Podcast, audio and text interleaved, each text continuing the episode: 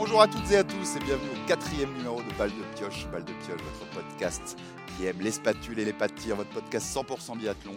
Et un podcast qui est très heureux puisque à l'heure où on enregistre, on est à deux jours du, du retour de la Coupe du Monde en Finlande à Kontiolahti euh, avec l'individuel homme qui sera le mardi 29 novembre. Donc on va vous présenter tout ça avec notre preview homme après notre longue preview femme de, de la semaine dernière. On vous offre cette fois la partie masculine.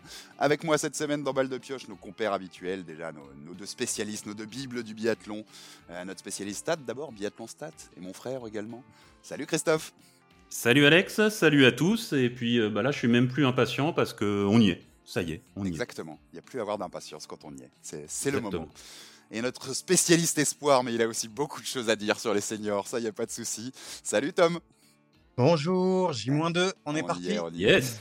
Et on est ravi de l'avoir, puisqu'il est entre deux déplacements de biathlon, mais il peut être avec nous aujourd'hui, donc c'est toujours un plaisir. Notre invité consultant, hein, c'est, son, c'est, c'est sa détermination dans ce podcast.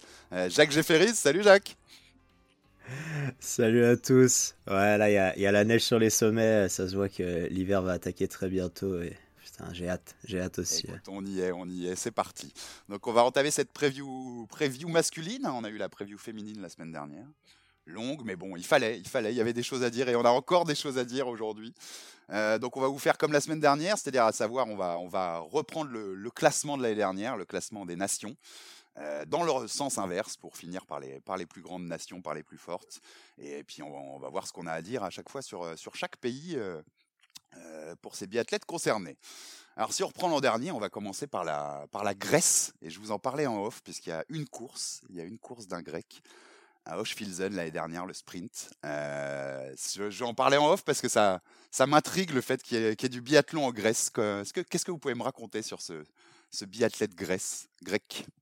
Thomas Moi, moi, perso, je le connais pas très bien. je vais être franc avec toi. rien à dire? Euh, tu, tu me sèches? Ouais, ouais, tu nous as séché là. Ok, oui, Tu me sèches? Non, mais c'est pas grave, mais c'est une, ouais, en tout cas, c'est une euh, particularité, Oui, voilà. c'est étonnant, ouais. c'est, c'est quelque chose qui est Ouais, assez ouais. étonnant quand même de voir euh, du biathlon en Grèce, quoi. C'est, il y a, y a, ils étaient à, à Hydre ou à, hum, ou à Souchan. C'est- À Hydre, il me semble. Non? En pré-saison? Ah, ça, je peux pas te dire non plus. Tu me, tu me sèches aussi. bon, bah, Mais euh, non, non, ils ont, ils ont régulièrement un ou deux biathlètes, mais, euh, mais c'est vrai que c'est, c'est plus, euh, ça fait plus partie du folklore que, que d'autres choses. Ils font partie des, des, hum, des programmes de, de développement de l'IBU. Donc voilà, donc euh, ils ont, ils ont c'est régulièrement, euh, développement mondial aussi du biathlon, voilà. Et c'est, c'est- ouais, développement mondial. Après, euh, ils doivent pas avoir beaucoup de, beaucoup de sommets enneigés et, et pas beaucoup de moyens pour le biathlon, je, pense quand même. hein. et pas Ouais. beaucoup de moyens, ouais, pour le biathlon. Donc, euh, c'était un, c'était un petit clin d'œil à faire, voilà, pour montrer que le, le biathlon, c'est pour le coup, c'est pas que les pays traditionnels, tu vois? Voilà. Donc, on- Euh, on, on Ouais. salue Angelis Apostolos. Et- et- et- voilà, Écoute, exactement. je, je l'aurais pas mieux dit. Je l'aurais pas mieux dit. Un, un bel accent grec, Chris. Euh, on, remonte le classement. On va, va- je vais vous citer plusieurs pays pour l'instant. On remonte parce qu'on est encore loin. On est en 32e place. Il y a la Mongolie, la Serbie, ensuite la Croatie, la Nouvelle-Zélande et la Corée, puis la Chine en 27e. Euh, je sais qu'on a déjà des choses à dire sur la Chine. Alors, est-ce qu'on a des choses à dire sur d'autres pays aussi, Euh, les gars Tom, je sais que sur les petites nations, t'es es toujours prolixe. Ah, globalement, il n'y a pas énormément de choses à dire. Juste chez les Croates, ils vont envoyer une équipe en IBU Cup. Ils ont annoncé la sélection ce matin et la petite particularité, c'est qu'ils envoient un, un jeune qui s'appelle Legovic, qui a 17 ans et qui sera probablement l'un des plus jeunes de, de l'IBU Cup, qui doit être tout, tout juste sur les limites d'âge pour participer aux compétitions seniors. Sinon, pour le reste, la Nouvelle-Zélande, effectivement, parlait de Campbell Wright, qui a été plus ou moins adopté par la famille Bormolini et qui, s'est beaucoup entraîné en Italie et, qui s'entraîne désormais avec l'équipe des États-Unis, États-Unis, puisqu'il a, un papa ou une maman qui est américaine et, qui, fait partie des très bons espoirs du biathlon mondial et qui est, qui est encore tout jeune et qui a, qui a, qui a des vrais résultats en jeune et euh, qui va être intéressant à suivre. Puis, puis l'an dernier, hein, on se souvient, je crois c'était du côté de Rupolding, je crois qu'il a montré euh, un premier top 10 en Coupe du Monde ou quelque chose comme ouais, ça. il s'est qualifié pour la Mastart. Ouais, ouais, c'était ça. Performance et, euh, et, il en avait besoin parce qu'en fait les Néo-Zélandais refusaient de lui filer un, ticket pour les JO. Et, et, donc ça tombait bien, si on peut dire ça comme ah, ça. Ah oui, oui c'est la course, c'est la course qui lui a permis de se qualifier. Ouais, ça lui a permis d'avoir les points. Si, en fait, il menaçait de prendre la nationalité états-unienne. Enfin, menaçait. Pas, il n'est pas non plus en. Et il a une, il a une 15e place sur euh, un individuel à Antols aussi. Ouais. C'est quand même un, bon résultat à 19 ans. Hein. Il a 20 ans maintenant, il avait 19 ans. Ouais, ouais. Et pour euh, l'anecdote, c'est le plus jeune biathlète qui était au JO de Pékin. Ah, donc il y a un vrai potentiel quand même, encore à, progrès quoi. oui, clairement. C'est un super sport. Ouais, et puis c'est un grand caractère surtout. Quand tu, quand, tu, quand tu le croises, il est toujours rempli d'énergie et très très sympa comme, euh, comme personne. Et souvent, ils sont, je sais que sur les. Parce que c'est quand même un pays de, de sport d'hiver, hein, c'est un pays qui a des montagnes, la Nouvelle-Zélande. Et euh, souvent, dans, dans, dans, les je sais qu'ils sont hyper sympas, quoi. Ils sont hyper appréciés dans tous les milieux. Ils ont plutôt. C'est plutôt des bons gars. Hein. Les, nos amis, nos amis euh, de Lille. Des choses à rajouter? De bon côté, c'est bon. Et ça Ouais. La Chine, donc on voulait évoquer la Chine parce que ça, ça permettait d'évoquer la Russie, si je ne m'abuse. Euh, donc on va faire un, on va faire un, petit, bloc géopolitique. Ouais, exactement, on en a déjà un peu parlé. Instant géopolitique. On en a un peu parlé dans la preview féminine déjà, hein, si, si, vous pourrez aller écouter ça, ceux qui n'ont pas encore écouté ça. Mais euh, ouais, il y a un petit bloc à faire parce que parce qu'il y a des choses qui se font quoi entre eux. Explique-nous tout ça. Alors, je sais pas s'il y a des gens qui surveillent tout ce qui est avion, qui se déplacent, en Europe, mais pour l'instant, on n'a pas de nouvelles de l'équipe de Chine. les seules nouvelles que j'ai, en ce qui me concerne, c'est qu'il y a une négociation, les Russes aimeraient bien intégrer la Chine au à leur, championnat international de Russie. donc voilà, on n'a pas plus d'informations là-dessus. Pour continuer dans la géopolitique, on va aller aussi directement sur le Kazakhstan qui a annoncé sa sélection ce matin. Euh, bon, j'ai pas plus de noms, il n'y a pas plus d'informations que ça. ce qui est important à savoir, c'est que le Kazakhstan va recevoir les mondiaux juniors cette saison à Shushinsk, donc c'est à, peu près au nord d'Astana. Donc ça va intéresser Jacques. Et qu'il il y avait des discussions aussi pour que le Kazakhstan s'associe au, circuit russe. Et, donc, du coup, le fait qu'ils envoient une sélection en Finlande et en Suède signifie que pour l'instant, ils ont, ils ont pris la décision de, de, de, mmh, courir sur le circuit occidental. Donc, pour l'instant, euh, Shushinsk est maintenu. Et voilà. Après, ça, on verra dans, dans l'année, ça sera surveillé. Mais, mais sinon, pour le reste, ils n'ont pas, ils pas tant de, tant de grosses cartes sachant que leur plus gros espoir, euh, comme ce dont on parlait avec les filles, c'était euh, Roman qui, euh, ironie de l'histoire, est désormais russe et, courait sur le sprint. Il a fait une 15e place, quelque chose comme ça, jeudi, jeudi ou mercredi, sur le premier sprint, puisque le reste a été annulé pour cause de froid extrême. Il faisait très très froid, a priori. Il faisait très très froid. Et d'ailleurs, pour la petite anecdote, pour ceux qui suivent beaucoup le biathlon russe, tout le monde sait que c'est un peu, ils ont un peu des manières très originales de, s'organiser. Et donc les sprints ont eu lieu, ils faisaient un peu un peu plus que moins 30, donc ils étaient aux alentours de moins 28. Et ils se sont amusés à mettre des sources de chaleur à côté des thermomètres officiels pour annoncer moins 17, donc en dessous de la réglementation et donc pour pouvoir autoriser les courses. Et on, avait des, on avait des craintes pour Irina Krushinkina, qui était brûlée au visage et on ne savait pas trop si elle allait pouvoir continuer à courir dans les prochaines semaines. Apparemment, ça va mieux. Mais, mais voilà, et donc du coup, ils ont annulé les, les poursuites et les relais parce qu'il il y, a eu, y a eu quand même des gens qui ont dit stop, quoi. Arrêter les conneries. Ça, donne envie, hein. Ouais, je, Mais ça débattait ça débattait encore hier. Hein, les, les, il y avait des, il y avait des, des coachs, euh, je, crois que Chachilov, euh, Chachilov disait non, non, mais on peut courir. Euh, si on peut s'entraîner, on peut courir. ouais. Je, ne suis pas spécialiste, mais moins 28, ouais, tu, tu, dois commencer à rentrer dans des températures vraiment dangereuses. Ah, c'est, ouais, bah, je te, là, je te dis, ouais, la Kina, l'une des, l'une des deux sœurs, a, des brûlures sur le visage. Ouais, ouais. Donc, On rappelle que ça concerne aussi les, athlètes de Biélorussie. Hein. Ouais. Euh, oui, oui, c'est ça. Donc, euh, ouais, bah ouais, ça, ça, donne, ça donne bien envie, là, hein, tout ce que tu racontes. Donc voilà, pour la petite géopolitique. ça euh, si, le problème, c'est que si le conflit dure longtemps, ça peut durer longtemps, leur, leur circuit parallèle. Hein. Ouais, et c'était important, en fait, c'était important, d'après ce que j'ai cru comprendre, c'était important pour eux que ça ait lieu au moins en début de semaine, enfin dans le milieu de semaine, au moins une fois, pour pouvoir dire qu'ils ont lancé leur circuit avant le circuit occidental. Donc il y avait vraiment un enjeu géopolitique en mode c'est le Saint-Père qui a décidé qu'il fallait que ces courses aient lieu. Donc ils se sont démerdés comme ils pouvaient pour, pour l'autoriser, mais ils ont pris des risques qui sont, enfin voilà, c'est pas c'est pas sain. Non, pas du tout. Non, clairement pas. Jacques, un petit truc à rajouter sur ce circuit euh, bah, parallèle? J'avais vu aussi que qu'ils avaient comme objectif que leurs courses avaient lieu sur les mêmes semaines et en même temps que les courses euh, de, du circuit de la Coupe du Monde pour que si jamais il y avait euh, une chance qu'ils puissent revenir sur le circuit, ils auraient eu un peu les mêmes blocs de courses et choses comme ça pour qu'ils puissent se réintégrer normalement. Mm. Quoi. Au cas où, ouais. Ouais, et puis, et puis, et puis Match TV, en fait, ne va pas diffuser a priori la Coupe du Monde de biathlon.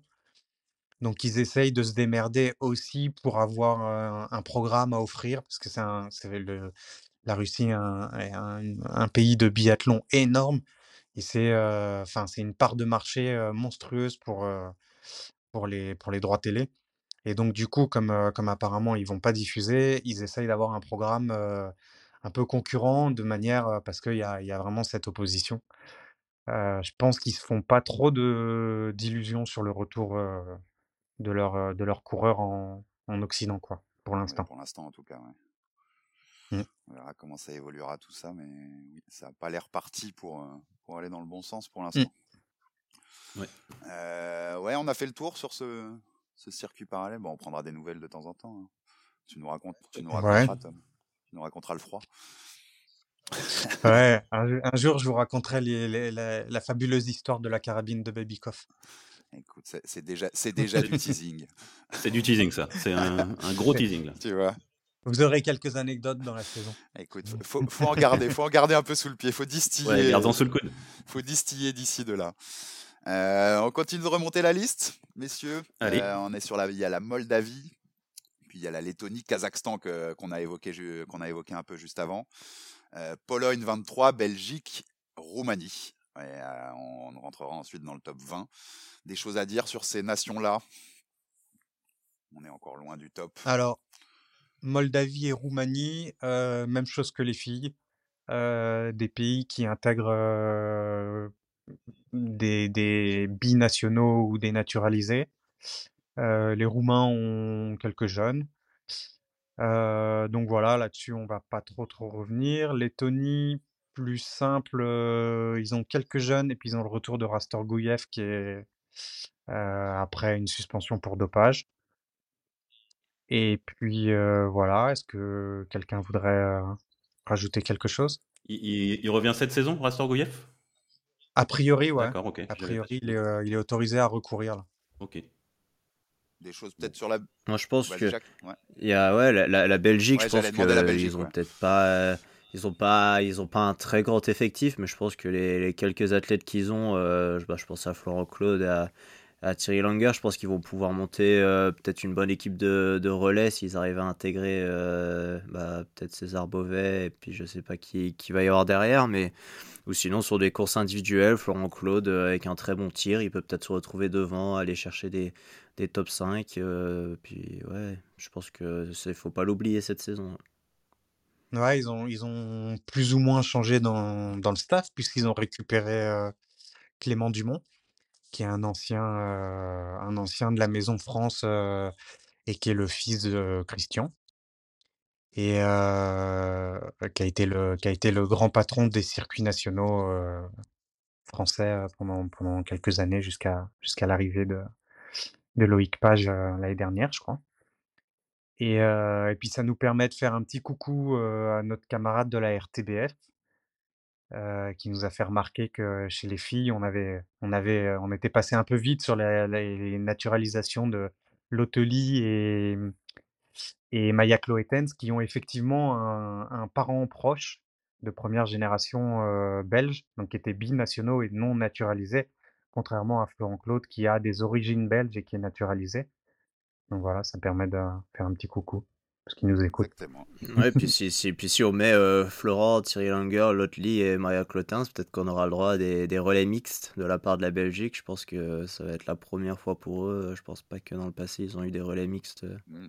Ouais, puis c'est une belle équipe. Circuit de la Coupe du Monde. Ouais. C'est sérieux, c'est, c'est, tu peux rentrer, tu peux rentrer dans des top 8 euh, sur un, ouais, c'est vraiment, c'est vraiment très sérieux quoi. Et d'autant que César Beauvais euh, progresse quand même pas mal, j'ai l'impression. Et euh, après, ils sont un peu plus justes, donc il faudra pas avoir de d'absents. Ouais. Et juste pour la stat, bah, Florent Claude c'est 32e au général l'année dernière. Et euh, il a un top 10. Il a une 9 place sur la poursuite d'Oberhof. On progresse. Ça tombe bien parce que c'est les, les, mondiaux seront à Oberhof. Et eh ben voilà. Donc si, si se bien. Mm. ça va être intéressant de suivre nos, amis belges, c'est clair. Oui. Euh, euh, un petit coup sur la Pologne. Vas-y. On va, on va aller vite dessus. leur, leur, équipe masculine est absente des résultats depuis quand même quelques années. Euh, ils ont malgré tout, ils ont deux trois jeunes à surveiller qu'on verra peut-être un petit peu cette année, qui sont Gunka, Zavol et Badash. Et, notamment Gunka et Zavol, voilà, ils sont encore un petit peu un petit peu verts, mais mais on va les voir arriver. Mais bon, ça reste ça reste une sélection où ça fait ça fait un bout de temps, ça fait un bout de temps qu'ils n'ont pas eu de grands résultats. Donc, donc voilà, c'est juste, juste avoir un petit œil dessus, ça sera sympa, sympa de voir comment, comment ils se développent. Ouais. Voilà. La, saison dernière, je crois qu'il y a eu 8 biathlètes différents et il y en a un qui met des points. Ouais, c'est pas. Ouais. Ça score pas beaucoup. Non. On continue de dérouler? On, déroule. on déroule. On est sur la 20e, c'était la Slovaquie. On a un petit bloc de l'Est là, puis la Bulgarie et l'Estonie on reste sur ce petit bloc de l'Est. Est-ce qu'il y a des choses à dire sur, euh, nos amis? Bah, Les Bulgares et les Slovaques, c'est un peu la même histoire. Euh, ils ont chacun un jeune euh, qui, a, été champion du monde junior, je crois, hein, avec Blagoy Todev chez les Bulgares et Jakub Borgula chez les, Slovaques. Sinon, pour le reste, ça reste assez compliqué. Bon, les Bulgares ont toujours l'inusable Iliev, qui, comme tous les ans, va aller faire, va aller chercher une médaille au championnat d'Europe, et puis, et puis qui sera à l'affût sur la Coupe du Monde. Mais sinon, pour le reste, ça reste assez, assez léger. Donc voilà. Et puis l'Estonie, pareil que chez les filles, hein, une équipe assez neutre. Même s'ils ont, les, les, Estoniens ont aussi un peu comme les Bulgares et les Slovaques, ils ont, ils ont Kulbin qui a été très bon, très bon chez les jeunes l'année dernière, mais mais voilà, après, c'est ça reste ça reste des équipes, où où il faut avoir un œil dessus, mais ça Ouais, c'est encore un peu léger, quoi. Ouais, c'est ils arrivent ils arrivent ils ont encore du mal à avoir, quatre athlètes pour faire des pour faire des relais, donc plus sur des singles mixtes à suivre. Ouais. Chris, Jacques, mmh, chose à rajouter ou on on continue? Non, pas forcément, hein, Ouais, on est bon, là. Mmh. Et on passe au Japon. En 17e, on avait le Japon. Est-ce que, est-ce que ça mmh nous inspire quelque chose, Tom, euh, le Japon? Euh, On n'en avait pas parlé la semaine dernière chez les filles. Euh, ce qui est bien, c'est que c'est assez, c'est de la même manière. Hein, le, Japon, en fait, est tenu par, par le couple Tachizaki. donc ils sont toujours là. Sinon, pour le reste, ils ont eu énormément de mmh, retraites cet été. Et j'étais assez surpris, alors j'ai pas relevé tous les noms. ils ont annoncé une, grosse équipe, enfin un gros staff pour venir en Europe. donc j'ai pas beaucoup d'informations sur les différents athlètes qui viennent. Alors je sais pas s'ils développent un peu en, amont. donc voilà, après voilà, on verra les, on verra le couple Tachizaki mener, mener l'affaire. Et puis pour le reste, ça va être beaucoup de nouveautés. Ça va être, ça va être sympa à regarder, à découvrir. Ouais, moi j'avais vu quelque part que, enfin j'avais vu quelque part, j'ai vu passer pas mal de, messages, notamment sur Twitter, etc., où bah, le Japon faisait du recrutement dans les écoles, des initiations au biathlon, etc. Mmh. Et c'était assez régulier, donc je me demande s'ils n'ont pas une volonté de, pousser un peu le, le biathlon. J'ai pas de réponse, mais j'ai vu bah, passer beaucoup de, beaucoup de choses qui allaient dans ce sens. À mon... Ouais, c'est très intéressant. Mmh. Enfin, c'est très intéressant ce que tu dis, puisque ça fait quelques années qu'ils ils essayent de rester discrets là-dessus, mais ils, ils, envoient pas mal de, de, de, comment on appelle ça, de, d'appels d'offres sur des, sur des coachs un peu en Europe. Oui, d'accord. Et voilà, j'avais discuté de ça avec un coach de tir il, y a, quelques années qui, qui, qui, avait été sollicité. Et mais ils font ça discrètement. Hein. Ils ont des moyens assez limités, donc ils peuvent pas se permettre de faire comme, comme les Chinois ont fait pour, pour la session olympique et pas comme, comme les Norvégiens quand ils, quand ils se rendent compte que leurs tireurs ont du mal et qu'ils vont chercher Mazet et Oberreger qui sont quasiment les deux meilleurs coachs de tir de la planète. Quoi. Non, mais j'avais trouvé ça marrant mmh. parce que c'était fait de façon assez ludique, là, les, les espèces de, de recrutement qu'ils faisaient dans des mmh écoles. À l'école. un système de badge où tu avais plusieurs niveaux. Euh, tu passais le premier niveau, c'était je dois mettre tant de balles en tant de temps, etc. Deuxième niveau, et tu montais en gamme dans les badges, etc. Donc euh, j'ai trouvé que c'était assez, assez sympa la façon dont ils, dont ils abordaient la chose. Ouais, ils ont une grosse culture du jeu vidéo. Ouais, je pense que et on retrouve ça. Et il y, a il y a les systèmes de badges, il y a les systèmes de, de comment on appelle ça? Ouais, C'est un peu la gratification comme dans les jeux vidéo. Tu, quand t'as quoi, des trucs, t'as un truc, et quand tu. C'est ça, le côté très, très, très ludique et ah, ils savent bien faire. C'est marrant, ça ouvre presque même une, des idées de réflexion. Mais Jacques, ça, tu trouverais ça cool qu'on fasse par exemple plus l'initiation de biathlon dans des écoles en France Tu vois, peut-être même sur du avec du, du pas en ski roulette, quoi. Je pense que c'est quelque chose qui se fait déjà sur des peut-être des périodes extrascolaires, des choses comme ça en fin de journée parce que c'est pas surtout le biathlon laser, hein, euh, c'est très, ludique, c'est pas dangereux du tout. Et puis, moi, je sais qu'il y a deux, trois fois où, euh, pendant la semaine olympique, j'ai pu, pu animer des, des, initiations de biathlon et les jeunes, ils adorent ça à chaque fois. Et je pense que ouais, c'est, c'est quelque chose qui peut, qui peut divertir un peu les jeunes après une, une longue journée à l'école. Ouais, c'est pas mal. ça peut être cool. Ouais, je pense que pour les jeunes, c'est super ludique, le, mmh. de ces initiations et ces petites. Euh, il y a, il y a, une, euh, il y a une société, enfin une société. Il y a une équipe euh, qui fait ça, qui s'appelle Biathlon Experience. Donc, si j'ai bien compris, il y a, il y a Alexis Boeuf dans l'équipe. je les avais croisés là, il y a quelques semaines à Paris. Et, et eux, c'est Skierg et Laser. Donc c'est tout sur le même, tout sur le même spot, quoi. Donc ça prend pas énormément de place. Et, et c'est vrai qu'en fait, pendant, pendant quelques temps, moi, je m'étais renseigné pour des écoles et à chaque fois, on me disait la carabine, la sécurité, tout ça.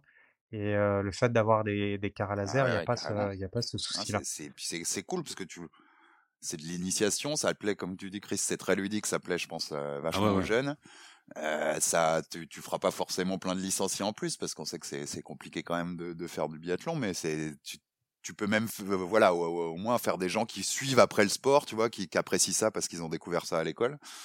C'est, je pense que c'est, ce serait, c'est cool à développer quoi, si ça pouvait se développer. Ouais, je pense euh, aussi. ouais. Et ça fait partie des, du congrès de l'année, des éléments du congrès de l'année dernière de l'IBU, de développer cette passerelle entre jeux vidéo et jeux réels pour le biathlon. Donc ça faisait vraiment partie des, des, axes de développement. Alors je ne sais pas trop comment ça avance, mais ils, ils, font des essais sur, sur la, la VR, donc sur le, le, mmh, la, réalité virtuelle et, et en même temps sur, sur le réel. Donc à, voir comment ils développent ça. L'IBU est en général très fort sur, sur tout ce qui est développement de, de j'allais dire de propagande, mais de, de promotion. Donc il faut s'attendre à ce que dans les années qui viennent, on ait des propositions qui soient, qui soient assez sympas à ce niveau-là. Affaire à suivre. Ouais, très bonne nouvelle. Franchement, ça va vraiment dans le bon sens pour le coup, ça. Ouais, ça c'est vraiment un... Et puis c'est, ça correspond tout à fait à... C'est une discipline qui s'y prête parfaitement. Tout à fait. Et hyper ludique, donc je pense qu'il y a, y a mmh. vraiment beaucoup de choses à faire dans ce sens-là. On continue le déroulé, messieurs.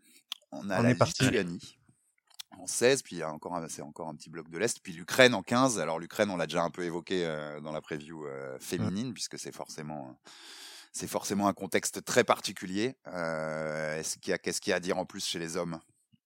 Bah, en Lituanie, ça, ça tient autour de Strolia, qui a fait des grosses perfs l'année dernière et qui sera encore cette année à surveiller, voir si s'il est en, en grande forme. Pour le reste, voilà, ils pas, voilà, il faut, faudra voir comment comment se comment comment ils s'organisent s'ils arrivent à avoir à avoir de quoi faire des relais, je pense.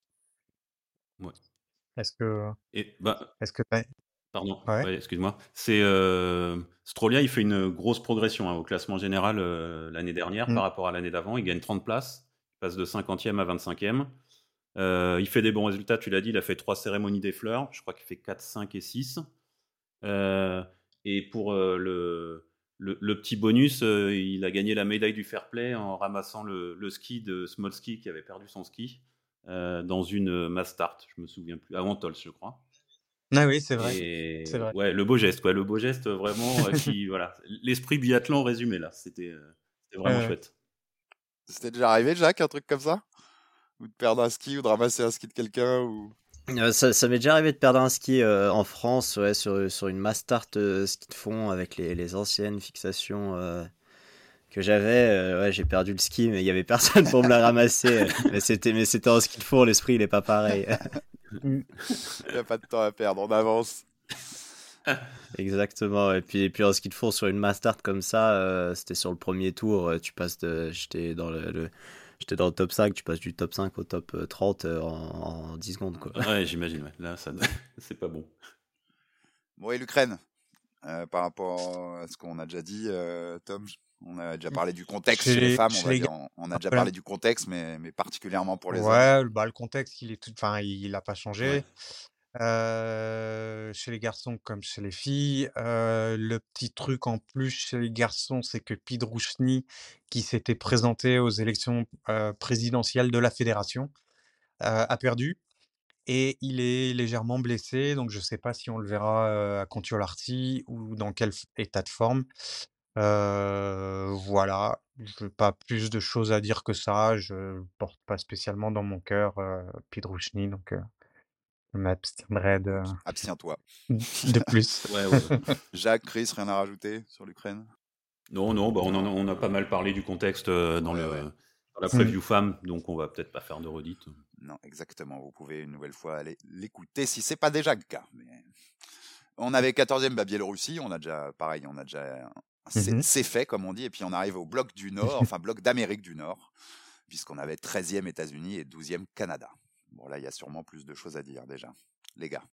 Chris une stat ou Non, non, non? Je suis à la bourse sur les stats euh, Canada-USA. je vais être franc avec vous. Euh, bah, les, les États-Unis, alors du coup, je vais, je vais commencer. Les États-Unis, un truc assez amusant, euh, ça correspond tout à fait aux, aux États-Unis d'Amérique, qui contrairement à l'équipe féminine belge qui a des parents belges, les, États, les États-Uniens ont, une tendance à naturaliser et notamment ils récupèrent des biathlètes qui viennent faire leurs études aux États-Unis et donc ils ont Maxime Germain et Vaclav Chervenka, sont deux très bons jeunes. Donc l'un est tchèque et l'autre français. Maxime Germain est, français et Chervenka est tchèque. Et voilà, ils ont eu des bonnes, performances chez les juniors, sous la bannière états-unienne. Et puis on va les voir cette saison en coupe du monde puisque, heu, était déjà sélectionné, Germain, lui, devait débuter en IBU Cup, mais heu, s'est blessé au coude et va rater au moins le premier bloc.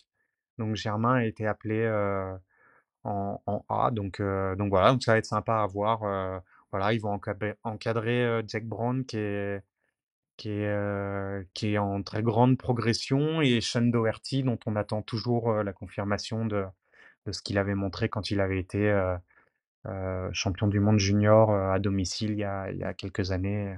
Donc voilà. Ah, je, regardais, je vérifiais parce que ça, ça m'intriguait de, savoir s'il y avait un, un championnat de biathlon NCAA, tu sais, le truc universitaire où il y a le basket, le football américain, tout ça. Je crois pas. Euh, moi, je crois bah, que si. Si, je, si, si je, suis dessus. Là, ils ont un championnat. Il y, a, y, a épreuve nordique et épreuve alpine, donc il y a des épreuves de. Il y a un championnat universitaire. Il y a un champion universitaire de biathlon. Il y a, y, y a, plusieurs anciens biathlètes français qui sont aux États-Unis pour pour participer à ce circuit euh, NCA et faire leurs études euh, aux États-Unis. Je pense à, Félix Côté-Pinel, qui est un ancien euh, biathlète des équipes de France. Oui, qui a, un titre olympique junior jeunesse, non? C'est pas ça? Oui, sur... ouais, ouais, ouais, sûrement. il a, je crois qu'il a, il a, il a une médaille en championnat du monde junior en relais. Ah, ça, ça, peut être une expérience très sympa, hein, l'université là-bas pour faire du biathlon. Ça t'aurait, ça t'aurait plu, euh, bah, c'est sûr qu'une fois que ça devient plus compliqué en France et choses comme ça, euh, ça, ça c'est une culture complètement différente euh, là-bas aux États-Unis que j'ai pu vivre pendant deux semaines lors des championnats du monde l'an dernier. Mais ouais, non, je pense que ça peut être quelque chose d'assez intéressant. Et puis, puis c'est, quand je parle avec Félix, euh, lui, il, adore ce qu'il fait là-bas et puis il trouve qu'il y a une super ambiance. Du coup, je pense que ça peut être super intéressant. au-delà du sportif, pour, euh, je pense pour le développement euh, de soi, ça, peut être une super expérience, clairement. Canada, il y avait des choses à, à noter? Ouais, moi j'avais juste un, truc sur le Canada que j'avais noté, bah, toujours le nez dans mes stats. Finalement, j'en ai retrouvé une. toute l'équipe du Canada a des tirs très rapides. Euh, ils sont euh, quasiment, euh, quasiment tous dans les meilleurs temps de tir. il me semble que ils avaient fait un vrai travail dans ce sens-là, mais en tout cas statistiquement, ça se retrouve, c'est que des tirs rapides. Ouais, ça c'est intéressant, hein, c'est intéressant à voir. Ça, je je m'étais pas fait la, remarque. Effectivement, les deux frères Go ont un tir très rapide et très efficace mais j'avais pas fait, j'avais pas vu les, les suivants. Ouais, bah, les suivants sont aussi bah, dans les dans les meilleurs temps de tir. Allez, dans les, il y en a 5 dans les 30 meilleurs temps de tir. je parle sur la totalité des athlètes, hein, donc sur 200, 250 personnes.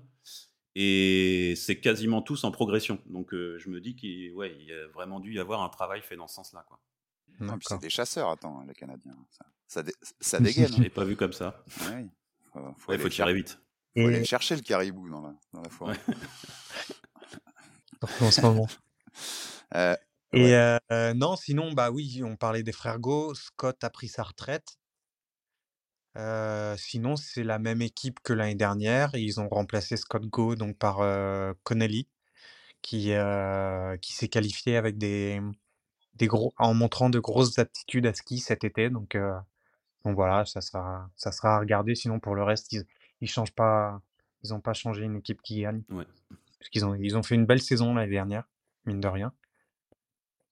Puisque Christian Go a, eu des, a eu, je pense, parmi ses meilleurs résultats en carrière. Je pense qu'il a, il a été très performant par rapport à, par rapport aux attentes. Et puis il a, fait une belle, il a fait une belle, des beaux JO. Et c'était une bonne saison.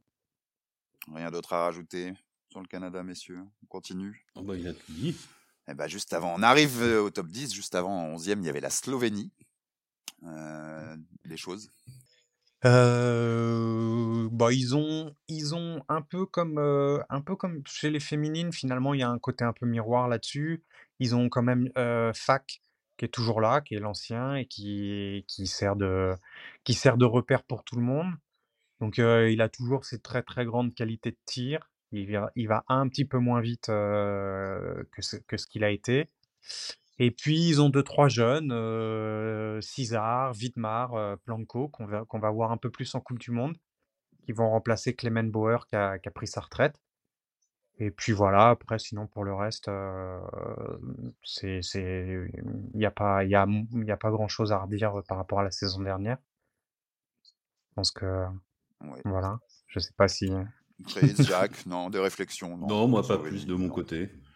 Écoute, gardez vos armes pour le top 10. On y arrive. on, y rentre et on commence dixième. Il y avait la Finlande.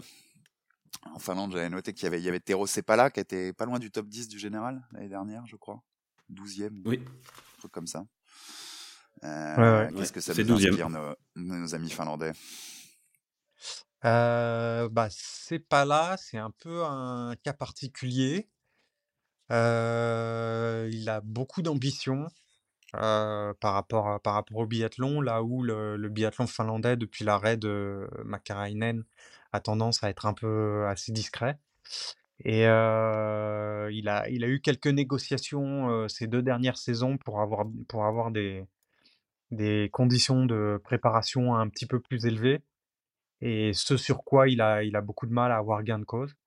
Donc il s'entraîne un peu séparément, un peu hors du giron finlandais.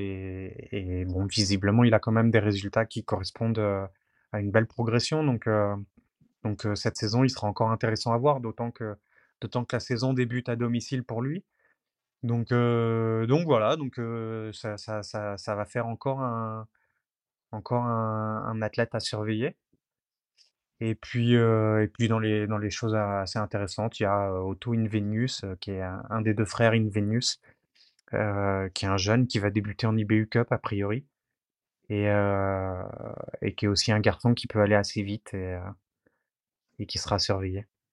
Ouais, et puis je pense que Otto, il va pas rater euh, une opportunité euh, s'il y en a une qui se libère pour monter euh, dans l'équipe A et puis pouvoir participer aux Coupes du Monde au fur et à mesure de la saison.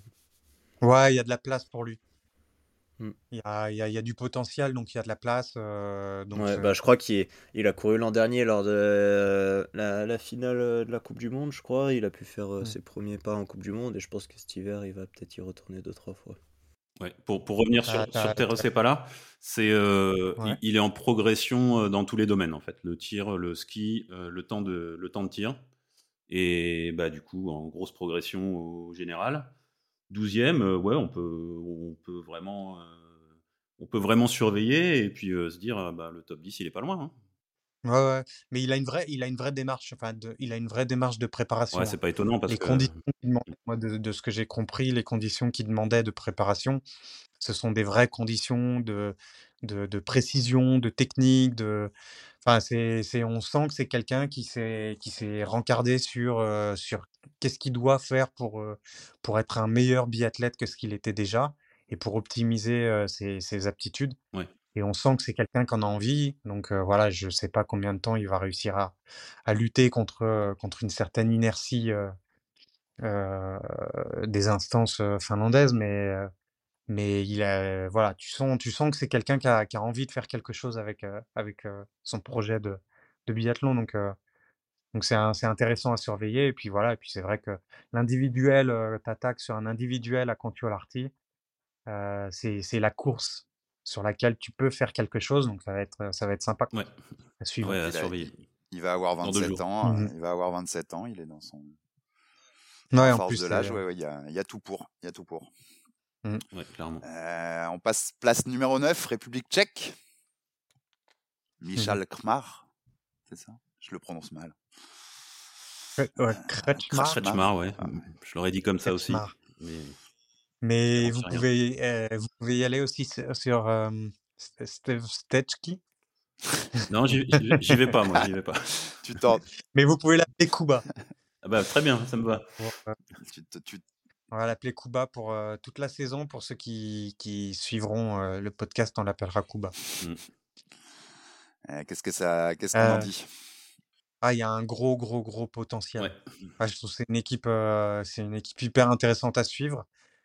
Euh, je suis, enfin, il y a plein de jeunes, il y a plein de, il y a effectivement Kretschmar qui va être, qui va être l'ancien, qui est encore là, puisque Moravec, Lessinger, il, ah, il, y a, il y a du, du solide à tous les niveaux. Ouais. ouais, mais ils ont des jeunes, ils ont vraiment des jeunes hyper intéressants. Donc, on a parlé de Marecek lors du premier podcast. Son, son colloque Kuba. Ils ont Karlik qui est, un, skieur qui est probablement, qui est encore tout jeune, hein, qui est senior première année, je crois, ou senior deuxième année, quelque chose comme ça, et qui est probablement déjà un des meilleurs finishers du circuit. Donc on le voit pas beaucoup parce qu'il il est rarement dans des conditions de gagner en, fin de, course, mais c'est probablement un des meilleurs derniers tours que tu puisses trouver sur le circuit, donc c'est très, très intéressant. Et puis ils ont mis Kiska qui est, qui est un petit peu en dessous, mais qui est aussi intéressant. Et, en eBay Cup, ils vont aussi avoir Ornick qui est, qui, qui, est, assez fort. Donc, donc ouais, ils ont vraiment une équipe hyper intéressante où moi j'ai ciblé pas mal pas mal d'athlètes que j'aimerais bien voir cette saison. Donc, donc voilà. Oui, je me, je me, doutais que ça allait t'intéresser.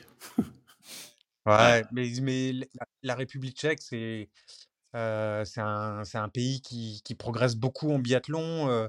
ils ont euh, Jerry Hamza, Hamza, qui est le vice, vice-président de l'IBU, qui, est, qui, est, qui est donc tchèque. Et, voilà, et donc ils, ont, un peu comme les Français quand ils ont mis en place Christophe Vassalo dans les instances, ils ont aussi décidé d'occuper la, partie un peu plus politique des instances. Et, voilà, et, et, ils font, ils ont vraiment, ils ont vraiment développé, le, développé leurs équipes. Et puis, et puis ils sont sympas, en fait. ils sont toujours souriants, ils sont rigolards sur les circuits.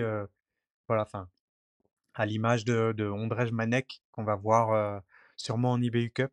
Il me semble qu'il sera en IBU Cup, qui est voilà, qui est un, qui un, vous verrez, euh, ne le voit pas avec le masque et, le bonnet, mais, mais qui en dehors est toujours, ouais, vraiment toujours rigolard, toujours, toujours assez facétieux. Et, et voilà, ils sont, moi, je, je les ai croisés à Lenzerheide 2 il y a deux ans.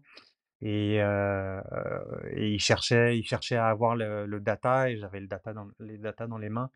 Donc du coup, j'ai profité pour discuter avec, avec certains jeunes et, et voilà, enfin, vraiment Très, très cool. D'ailleurs, je sais pas je sais pas si Jacques, euh, vous, tu les croises beaucoup, euh? Euh, non, pas spécialement. on parle encore de la République tchèque. Je pense qu'il y avait. Moi, j'ai déjà croisé Maresetch et sinon les autres, je les mmh. connais pas plus que ça. Non. Donc, il n'y a rien à rajouter donc sur les Tchèques, Jacques mmh. Non. on est en numéro 8 alors, on passe à nos amis suisses, la Suisse. on a eu la retraite de Benjamin Weger, fin de l'hiver dernier si je dis pas de bêtises. Euh, il avait vérifié que il avait cinq, il a fait 5 cinq podiums en Coupe du Monde quand même. La guerre. Euh, voilà, bah c'est, il est parti, il est, il est plus là. C'était le, il était, c'était le meilleur Suisse l'année dernière au classement de la Coupe du Monde. Hein, pour ça qu'on le notait aussi. Euh, qu'est-ce qu'on en dit de ce collectif suisse, Tom? Bah, il va laisser un grand vide. ils ont Stalder et Hardweg derrière. parce qu'ils avaient, aussi Martin Jäger qui a pris sa retraite, qui est plus jeune, qui avait été champion d'Europe la saison dernière ou il y a deux ans, il y a deux ans peut-être. Et, donc du coup ils ont Stalder et Hardweg qui sont plutôt des bons tireurs et mais qui sont encore un peu un peu verts, un peu justes. Donc je sais pas s'ils sont prêts à prendre la prendre la relève, on va voir cette ça cette saison. pour la petite anecdote, Hardweg, c'est le fils de Michael Hardweg, donc qui est un peu l'un des grands grands patrons du ski suisse, enfin qui a une personnalité très importante, richissime et, et financier du ski suisse et très influent dans, la vallée de autour de Lenzerheide 2, donc qui a fait beaucoup pour que Lenzerheide 2 devienne un, spot important pour, pour le biathlon. Donc voilà, et sinon à part ça, toujours dans les petites anecdotes, il a un projet de hip-hop qui s'appelle Nick Perry.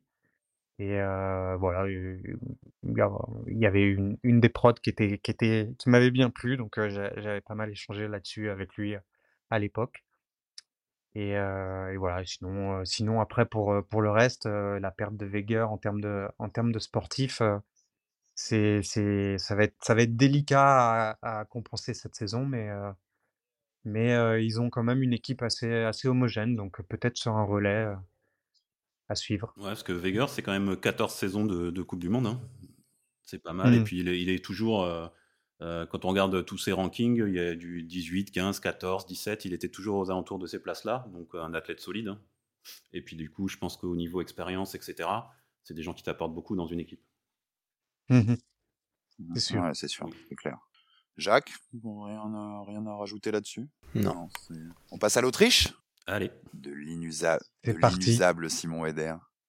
Oui, ce que j'allais dire, c'est que les, Autrichiens, ils ont un peu le même profil que les Suisses, à la différence près que Eder et lui continuent. Oui. Près 40 ans, 40 ans. Hein. Ouais, Bah, ce... c'est le digne successeur de Alfred, donc son papa, qui est formateur biathlon et qui notamment a pris sous son aile pendant quelques années Lisa Teresa Hauser, qui, qui est passée entre les gouttes, on va dire, à une époque un peu trouble de, du sport mondial. donc voilà, donc Simon Eder va pas forcément beaucoup plus vite avec le temps, mais il tire toujours aussi, aussi vite et, et aussi bien. c'est toujours aussi impressionnant à voir. C'est voilà, c'est un, pense que ça, ça, peut servir de modèle pour tous les gens qui ont envie d'apprendre à tirer parce que c'est, ça reste quand même quelque chose d'assez, d'assez exceptionnel. Ah, carrément. Hein. Lui, le, regarder à la télé, regarder ses temps de tir, euh, les choses comme ça, tu es à côté, tu te dis, ah, j'aimerais bien pouvoir faire comme lui, moi. Alors, il est dans les tireurs les plus rapides. C'est pas le plus rapide, mais il est dans les plus rapides. Et par contre, euh, c'est lui euh, le meilleur tireur de la Coupe du Monde, tout simplement, l'année dernière. Et pas que l'année dernière, hein, ça fait plusieurs années. Le, le, plus rapide, ça serait pas Fac? C'est une bonne question. Mmh. Je sais plus. Je sais que ah, Fac. c'est une référence, c'est sûr. Je sais que Fac tire vite. Je pense que globalement, sur, sur la planète biathlon, celui qui tire le plus vite, c'est Strom, Stromsheim. mais il mais il n'a pas la réussite de Eder et Fac au tir. Donc ça lui fait pas forcément gagner beaucoup de temps. ouais, ouais. Bon, après, le, le la, stat est un peu faussée, il faudrait que je l'affine parce que tu as des gens qui font une course, par exemple, et qui te lâchent un, tir, un tir en 20 secondes, mais enfin, qui est complètement, qui est complètement lâché. Quoi. Donc, mmh. elle est pas tellement. Voilà, entre le premier, le deuxième, le troisième, bref, il est dans les meilleurs, tu vois là. Mais c'est où. Et d'ailleurs. Vas-y, vas-y. Vas-y, vas-y, vas-y, pardon. Non, je disais, dans les gens qui ont fait plus de, de courses, euh, écoute, a priori, c'est Scott Go, le Scott Go le, plus, le plus rapide. Ah oui. Voilà, on y revient. Et sinon, dans, dans, dans les stats un peu, euh, un peu amusantes, entre guillemets, qui veulent pas forcément dire grand-chose, quoique un petit peu, mais euh, l'IBU a mis, a mis en place les, les, 500 derniers mètres, ou non pas les 500 derniers mètres, les 100 derniers mètres, entre, les 50 derniers mètres, pardon, le calcul des 50 derniers mètres et donc Yakov Fak est le plus rapide sur les 50 derniers mètres régulièrement. Et mais c'est voilà, une stat qui c'est un peu comme un peu comme les stats où tu as une seule stat sur un athlète. Tu dis ah, il a, il a été bon une fois. voilà, là tu as la, la, stat des 50 derniers mètres. mais je pense qu'ils avaient mis ça pour, pour les sprints, pour voir un peu ce qui se passait sur les sprints. Mais en biathlon, il y a, y a quand même assez peu de sprints en général. Oui, oui. Non, mais c'est marrant, la stat est amusante. Quoi. Mais c'est une stat amusante. Ouais, vous, ils ont, mis ça, ils ont mis ça en place il n'y a pas si longtemps que ça. Et donc au début, je regardais tout le temps, mais je me suis rendu compte que, ben, en fait, ça ne donnait pas énormément de choses. Ouais. c'est sûr. Chris, tu disais, Simon Eder, meilleur tireur hein, l'hiver dernier. J'avais les détails mmh. sous les yeux. 358 balles sur 400. 89,5% de réussite. Et c'est 93, tout à fait ça. 93,5 au coucher, 85,5% au debout. Il vieillit bien, il vieillit bien l'ami. Tu t'imagines faire encore du biathlon à 40 ans, Jacques? Euh, pas du tout. non, j'espère, j'espère avoir une, euh, une carrière accomplie bien avant cela. Très bien, c'est noté. mais, tu, euh, mais tu seras toujours avec nous dans le, dans balle de pioche, c'est ça l'important. Oui, voilà, c'est l'essentiel. On parlera bien. Bah oui, carrément. Bah, dans, dans, 20 ans, du coup, mais oui, toujours. Euh, bon, bah, le 6, on en a déjà parlé, c'était la Russie. Donc, euh, euh, tu voulais rajouter? Ouais, excuse-moi. Non, non, non, mais c'est juste pour l'Autriche. C'est vrai qu'ils n'ont pas énormément de choses en dehors de Simon Hider, mais ça sera intéressant à suivre Félix Leitner, qui, qui progresse un tout petit peu chaque saison. Et il lui en manque un tout petit peu encore sur les skis tous les ans, mais ça vient, ça vient, ça vient. Tu sens que il manque plus grand chose pour qu'il commence à être performant sur des, sur des disciplines, peut-être un peu moins sur des sprints, mais sur des disciplines qui vont être plus ouvertes, entre guillemets, comme, comme un individuel ou une master s'il arrive à se, qualifier, ou sur une poursuite s'il est en embuscade. voilà, ça sera intéressant à suivre. Il, est annoncé comme la relève du biathlon, alors peut-être que dans la mesure où Papa Eder refuse de, lâcher le, de lâcher le, le, biathlon, donc il, est encore, encore tranquille, mais, mais ça va être intéressant parce que je pense que là, il va commencer à arriver à maturité. Et, donc voilà, à suivre sur la saison. Voilà, sinon on peut, on peut passer bah, à, à la suite. la suite. La suite, on saute puisque c'est la Russie, on en a déjà parlé donc. Mmh. On vous a raconté tout ça, pas la peine d'en rajouter. Et on mmh. arrive dans le top 5 avec l'Italie de Monsieur Lucas Hofer. Euh, qu'est-ce qu'on en dit de l'Italie? Bah, Il est blessé. c'est l'info principale. Il est blessé. Ça a toujours été un souci chez lui d'avoir un petit peu de fragilité physique. Et voilà, je lisais une interview hier ou avant-hier. je crois que c'est Vireur qui disait on prendra pas de risque avec Offer, ça sert à rien. Euh, Vireur, elle pense, elle pense, elle, déjà au relais, à mon avis, et notamment au relais des mondiaux, où je crois qu'elle a très envie de, très envie d'aller chercher quelque chose. Donc, euh, donc voilà, donc il est préservé. Euh, ce qui n'est pas forcément une mauvaise histoire pour eux, parce que ça va permettre aux, jeunes de, de prendre leurs leur responsabilités. Et ils ont, de, ils ont une super génération. Donc, une génération qui est destinée à être performante en 2026 pour les JO. Donc avec Giacomel, Bionaz, le grand frère Zingerley fils de l'ancien grand patron du biathlon, italien qui a pris sa retraite, cet été. Et voilà et puis, Capellari et Braunhofer qui étaient, qui étaient, un peu les précurseurs des jeunes, il y a 2-3 saisons et qui commencent à à arriver aussi sur le circuit, sur le circuit A. Donc voilà, hyper intéressant à suivre. pas forcément attendre des gros, gros résultats, mais, mais il faut savoir que Giacomel et Bionas sont les premiers 2000 à avoir, à avoir commencé à marquer des points en Coupe du Monde, à avoir à s'être qualifiés sur des, sur des Mastart. Donc ce sont vraiment des, des gros potentiels. Est-ce que tu sais si Lucas Ofer il est remplacé numériquement pour cette première étape? Euh, j'ai pas vu, je crois pas, Ouais, hein. j'ai pas vu, Il me j'ai pas semble vu que l'info non plus, il me mais semble que non. Il me semble que, euh, dans le staff, donc, heu, Zingerle, donc le papa Zingerle a été remplacé par un plein de par «plusieurs personnes» entre guillemets, dont Mirko Romanin, qui était le qui était le coach des des juniors jusqu'à présent, enfin qui a encadré beaucoup les beaucoup les jeunes et qui avait l'air de dire que les jeunes qu'ils ont emmenés en IBU Cup étaient un peu trop tendres. Et donc, ils préféraient qu'ils aillent courir en IBU Cup pour se faire, pour se faire la main et plutôt que d'envoyer d'envoyer quelqu'un. Oui, d'accord. donc voilà. puis, je pense qu'après le premier week-end IBU Cup, là, qui attaque mardi prochain, ils vont déjà avoir des bonnes indications et ils pourront peut-être faire un turnover, monter et redescendre des athlètes après euh, le premier, la première semaine à Hydré. Au cas où.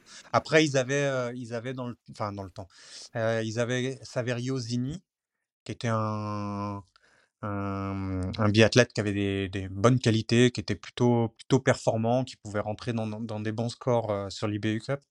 Mais il a pris sa retraite. Donc, du coup, ils ont vraiment opté sur l'idée qu'ils avaient une équipe performante et une équipe de développement pour les JO.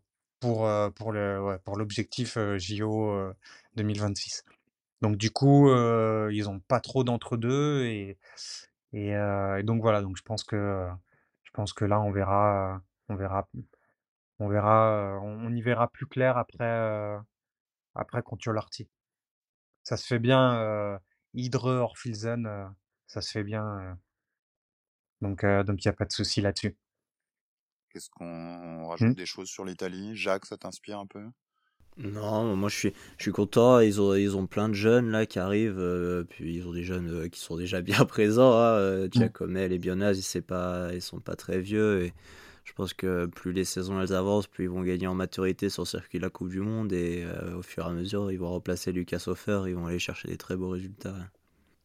Ouais, ouais, je, crois qu'ils ont je crois qu'ils ont intégré Vindish aussi plus ou moins dans le, dans le staff ou au moins en consultation il me semble, hein, même si je sais que Vindish était. Alors, je ne sais pas si c'est ce week-end ou si les spécialistes en course à pied me reprendront, mais je crois qu'il était, il, allait, il avait prévu de faire le marathon de New York. Je ne sais pas si c'était la semaine dernière ou cette semaine. Mais, il, l'a fait, hein, il l'a fait. Je crois que c'était il y a quelques semaines le marathon de New York. Ouais. il y a quelques semaines. C'était le 6 novembre. il me semble que j'ai vu passer une photo avec un truc finisher et tout ça. C'était il y a trois semaines. C'était il y a trois semaines. OK, donc voilà, donc il l'a il fait et et il me semble qu'il a, il a plus ou moins intégré le staff ou alors il il est il encadre les jeunes et il est en en préparation donc donc ils ont un ils ont une vraie, ils ont ils ont une vraie démarche de développement chez les jeunes. ça se sent d'ailleurs, ça se voit autant chez les filles que chez les garçons et donc là, on voit, Romanin qui est qui est arrivé, dans l'équipe A, mais on parlait de des retraités comme Vindish, mais il y a aussi Thomas Bormolini qui a pris sa retraite cet été et qui, dont le frère Luca est donc la personne qui a déniché Campbell Wright, le néo-zélandais dont on a parlé un peu plus tôt, et, qui, qui, fait un gros travail en région, qui est un peu, qui est pas avec les, les nationaux, mais en région, qu'il a son, son team et qui font qui fait un gros travail sur les jeunes et c'est vrai que c'est hyper intéressant de voir qu'ils ils ont des ils ont des des familles de, de biathlètes qui arrivent les les Passler, Aukenthaler euh, voilà en plus de Giacomel, Bionaz qui sont qui sont des, des grands talents à suivre. On a fait le tour? On a fait le tour. On va passer à la Suède. Bon, à la Suède, on va forcément, messieurs, parler de Sébastien Samuelsson troisième de la Coupe du Monde, euh, troisième de la Coupe du Monde l'hiver dernier. Il a porté le maillot le dossard hein, jaune. Hein. Il y avait deux, deux victoires à Ostersund, c'est ça? Mmh euh, Là, je lisais sur, dans Ski Chrono une interview d'il y a quelques jours où il annonce la couleur. Euh, c'est je veux gagner le classement général de la Coupe du Monde. C'est ça l'objectif. Et il, annonce qu'il en a les moyens. Oui, exactement. Clairement. on le croit? Voilà, ça va être ma question. Bah, qu'il en a les moyens. Bah, oui. Il y a deux. Oui. Non, il y a deux choses qu'il fait très bien, CB. C'est le biathlon et parler. et c'est un, grand bavard. il parle beaucoup aux médias. moi, je suis pas. J'aime beaucoup le personnage. du coup, ça m'inquiète un peu de le voir beaucoup parler, parce que J'aurais tendance à penser qu'il devrait se concentrer sur, sur son biathlon. Mais, mais c'est bien, ça fait du bien. il, met des coups de pied dans les fourmilières. il, ouais, il prend position. Et voilà, après, ouais, il, prend des, il prend des positions. Après, il est, il est très, très anti-dopage et, et, et c'est intéressant, quoi. C'est intéressant. Après, il, parle beaucoup, mais il assume aussi beaucoup. Mmh. il est impétueux, mais ça se ressent pas tant que ça. j'ai la sensation. Ouais. Jacques. Et puis après, bah, euh c'est clairement, ça, ça évolue. 2020-2021, hein, il est sixième. L'année dernière, il est troisième. Euh, il a 25 ans. Ouais, ouais mmh. clairement, c'est un potentiel vainqueur là. Ouais, et finalement, la saison dernière, enfin, il a des petites, il a des petites baisses physiques dans, il a des creux dans, dans les saisons. Donc petit à petit, il est encore jeune, hein, c'est un 97, il me semble. Oui, c'est ça. C'est ça. donc voilà, c'est vraiment il, est, pas vieux, hein, il est arrivé très tôt sur le circuit, très tôt il a été médaillé olympique. la saison dernière, donc on ne va pas rentrer dans les délires de, de, complot, mais la saison dernière, il est un petit peu passé à côté de ses JO. Et avant les JO, on avait prévenu les athlètes que ceux qui parleraient du régime chinois serait mal reçu. bizarrement, il s'est retrouvé en chambre où il n'y avait pas de chauffage, les skis qui avançaient pas. voilà. Bon, j'ai envie de dire, CB, il y avait un moment où il fallait se taire si tu voulais, si tu voulais avancer. C'était peut-être à ce moment-là je fais, ce parallèle-là parce qu'il y a eu la même histoire avec les sœurs qui était très en forme et qui s'est retrouvé à remettre en question les JO en Chine et qui a eu un peu aussi, qui était assez surpris de son état de forme à Pékin où il s'est dit je comprends pas pourquoi, pourquoi ça fonctionne pas trop. Et comme par hasard, c'est deux des athlètes qui sont un peu montés au créneau. Donc, donc voilà, après, pour le reste, Samuelson, il continue à progresser. Et, on parlait de Karlik tout à l'heure. Samuelson, il a assez peu de, de, mmh, de, de, rival sur un dernier tour en, confrontation directe. Je pense que avec Emilien Jacquelin, y a, on ne fait pas mieux. Là. Les deux, c'est les, les deux plus forts sur le circuit en confrontation directe. J'ai très envie de voir une, un affrontement entre les deux. C'est peut-être Fabien Claude, mais, mais sinon, vraiment, les deux, c'est, c'est quelque chose de, de, de, fort, quoi. Ouais, on aura peut-être l'occasion de voir ça cette, cette saison. Ouais, sur une poursuite. c'est, c'est, mmh, c'est vraiment, c'est typiquement le genre de, de course faite pour, pour l'un et pour l'autre. Et donc, un dernier tour de poursuite avec Samuelson et, et, Jacqueline, ça peut, être, ça peut être du feu. Et si à 10 ou 15 secondes derrière, derrière tu as Johannes Beu, là, tu as, la voie royale pour, pour un dernier tour de régalade. Ouais, du spectacle. Des spectacles. Dans, l'interview dont je parlais, il, citait Jacqueline Samuelson. Donc, il, disant qu'il s'inspirait de lui aussi parce qu'il avait beaucoup, il disait qu'il avait beaucoup travaillé le tir depuis la mmh. saison dernière parce qu'il avait, il avait régressé là-dessus et qu'il il citait Jacqueline en inspiration. Ouais. ouais, puis, puis, je pense une de ces, une de ces parties de parler aux médias, les choses comme ça, c'est de, de, rentrer dans la tête des athlètes, c'est de mmh. d'essayer. Les athlètes, ils vont lire aussi ces interviews et ils vont peut-être se dire ah, s'il a l'air bon cette saison et euh, avant la première course la semaine prochaine, ils vont ils connaîtront pas son niveau, ils ont peut-être tous peur euh, de voir un très grand Samuelson et peut-être qu'à leur tour, eux, ils passeront à côté de leur course. Ouais, mais ça, c'est une de ses forces, c'est que c'est que il, joue avec ça et il se disperse pas trop. C'est-à-dire qu'il sait, il sait pourquoi il, pourquoi il fait des annonces. Donc ça, je, suis assez d'accord avec Jacques. Euh, il fait, il fait ses effets d'annonce parce qu'il sait que qu'il joue et il sait qu'il joue alors que certains peuvent se déstabiliser quand justement on parle, on parle beaucoup de Jacqueline. Jacqueline va faire des annonces, mais il, ça peut le déstabiliser beaucoup par rapport à ça. Mais j'ai cru comprendre que, que Emilien avait, avait idée d'être plus apaisé cette saison et, et du coup d'être peut-être moins perméable à ce genre de, de, de contrariété extérieure. Ouais, ouais, c'est ce qui ressort de ces différentes interviews. Ouais, c'est intéressant. C'est intéressant de voir ça. Ça fait partie du jeu. Hein. Ouais, ouais, bien sûr. Mmh. Et d'ailleurs, Alex, toi, tu dois bien oh connaître ça. Complètement. Je suis sur des sports où, en effet, ça fait complètement partie du jeu. Tu dois nous trouver mignons avec, euh, avec, nos petits athlètes. Ouais, bah, euh. quand je lis l'interview, oui, j'ai pas l'impression qu'il parle normal, tu vois, il met pas de pression, quoi que ce soit. nous, nous, les gens vont un peu plus loin dans, les paroles. Je rappelle que je, je gère des, les sports de combat d'habitude dans mon job de tous les jours, pour ceux qui, qui ne sauraient pas pourquoi on dit ça. Euh, en tout cas, il faut, il faut faire attention à Samuelson vite, parce que j'ai vu que son autre victoire en Coupe du Monde, c'était Contio, l'hiver d'avant. Mmh donc euh, l'an dernier, donc il est chaud en début de saison. Hein.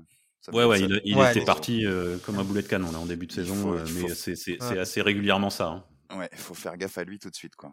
Jacques, qui t'inspire quoi globalement? Tu, tu, nous as parlé un peu, mais ça, on, on, confirme, ça peut aller gagner la Coupe du Monde, Samuelson bah, si tient sa parole et il fait ce qu'il dit dans les médias, euh, ouais, faut, faut, faut arriver à être bon pendant tout un hiver. Euh, surtout maintenant, il n'y a plus les, les points enlevés euh, pendant les week-ends de Coupe du Monde. Du coup, il n'y a pas vraiment le droit de rater des courses. Et c'est compliqué, mais on sait jamais. Hein, Peut-être qu'il s'est transformé cet été et il va être très bon cet hiver.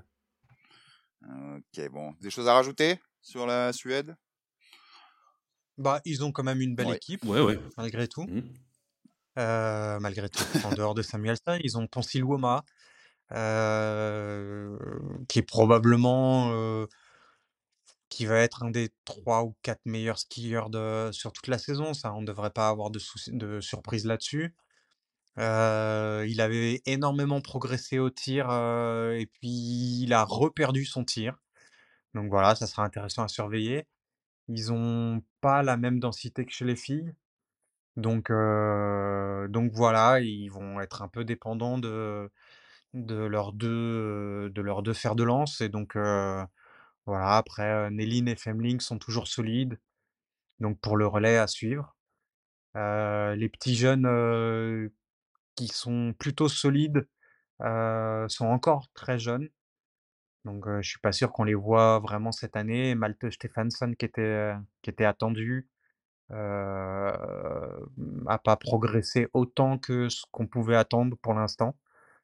Donc, on il va il va s'essayer en IBU Cup et puis on verra bien, voilà. Mais après c'est c'est une des une des équipes qu'il faudra quand même surveiller très fort, sur les relais.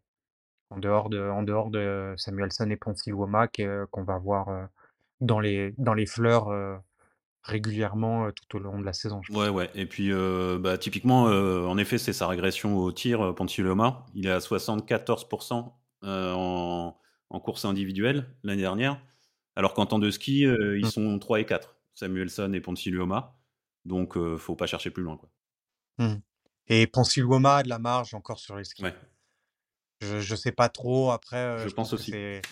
C'est pas tant que ça il est pas si vieux que ça, mais il est il a un potentiel physique qui est, assez exceptionnel. Donc donc à voir cette saison, c'est c'est quelqu'un qui est quand même capable, de mettre des très gros écarts à des, Quentin Fillon ou ou des Johannes Böck.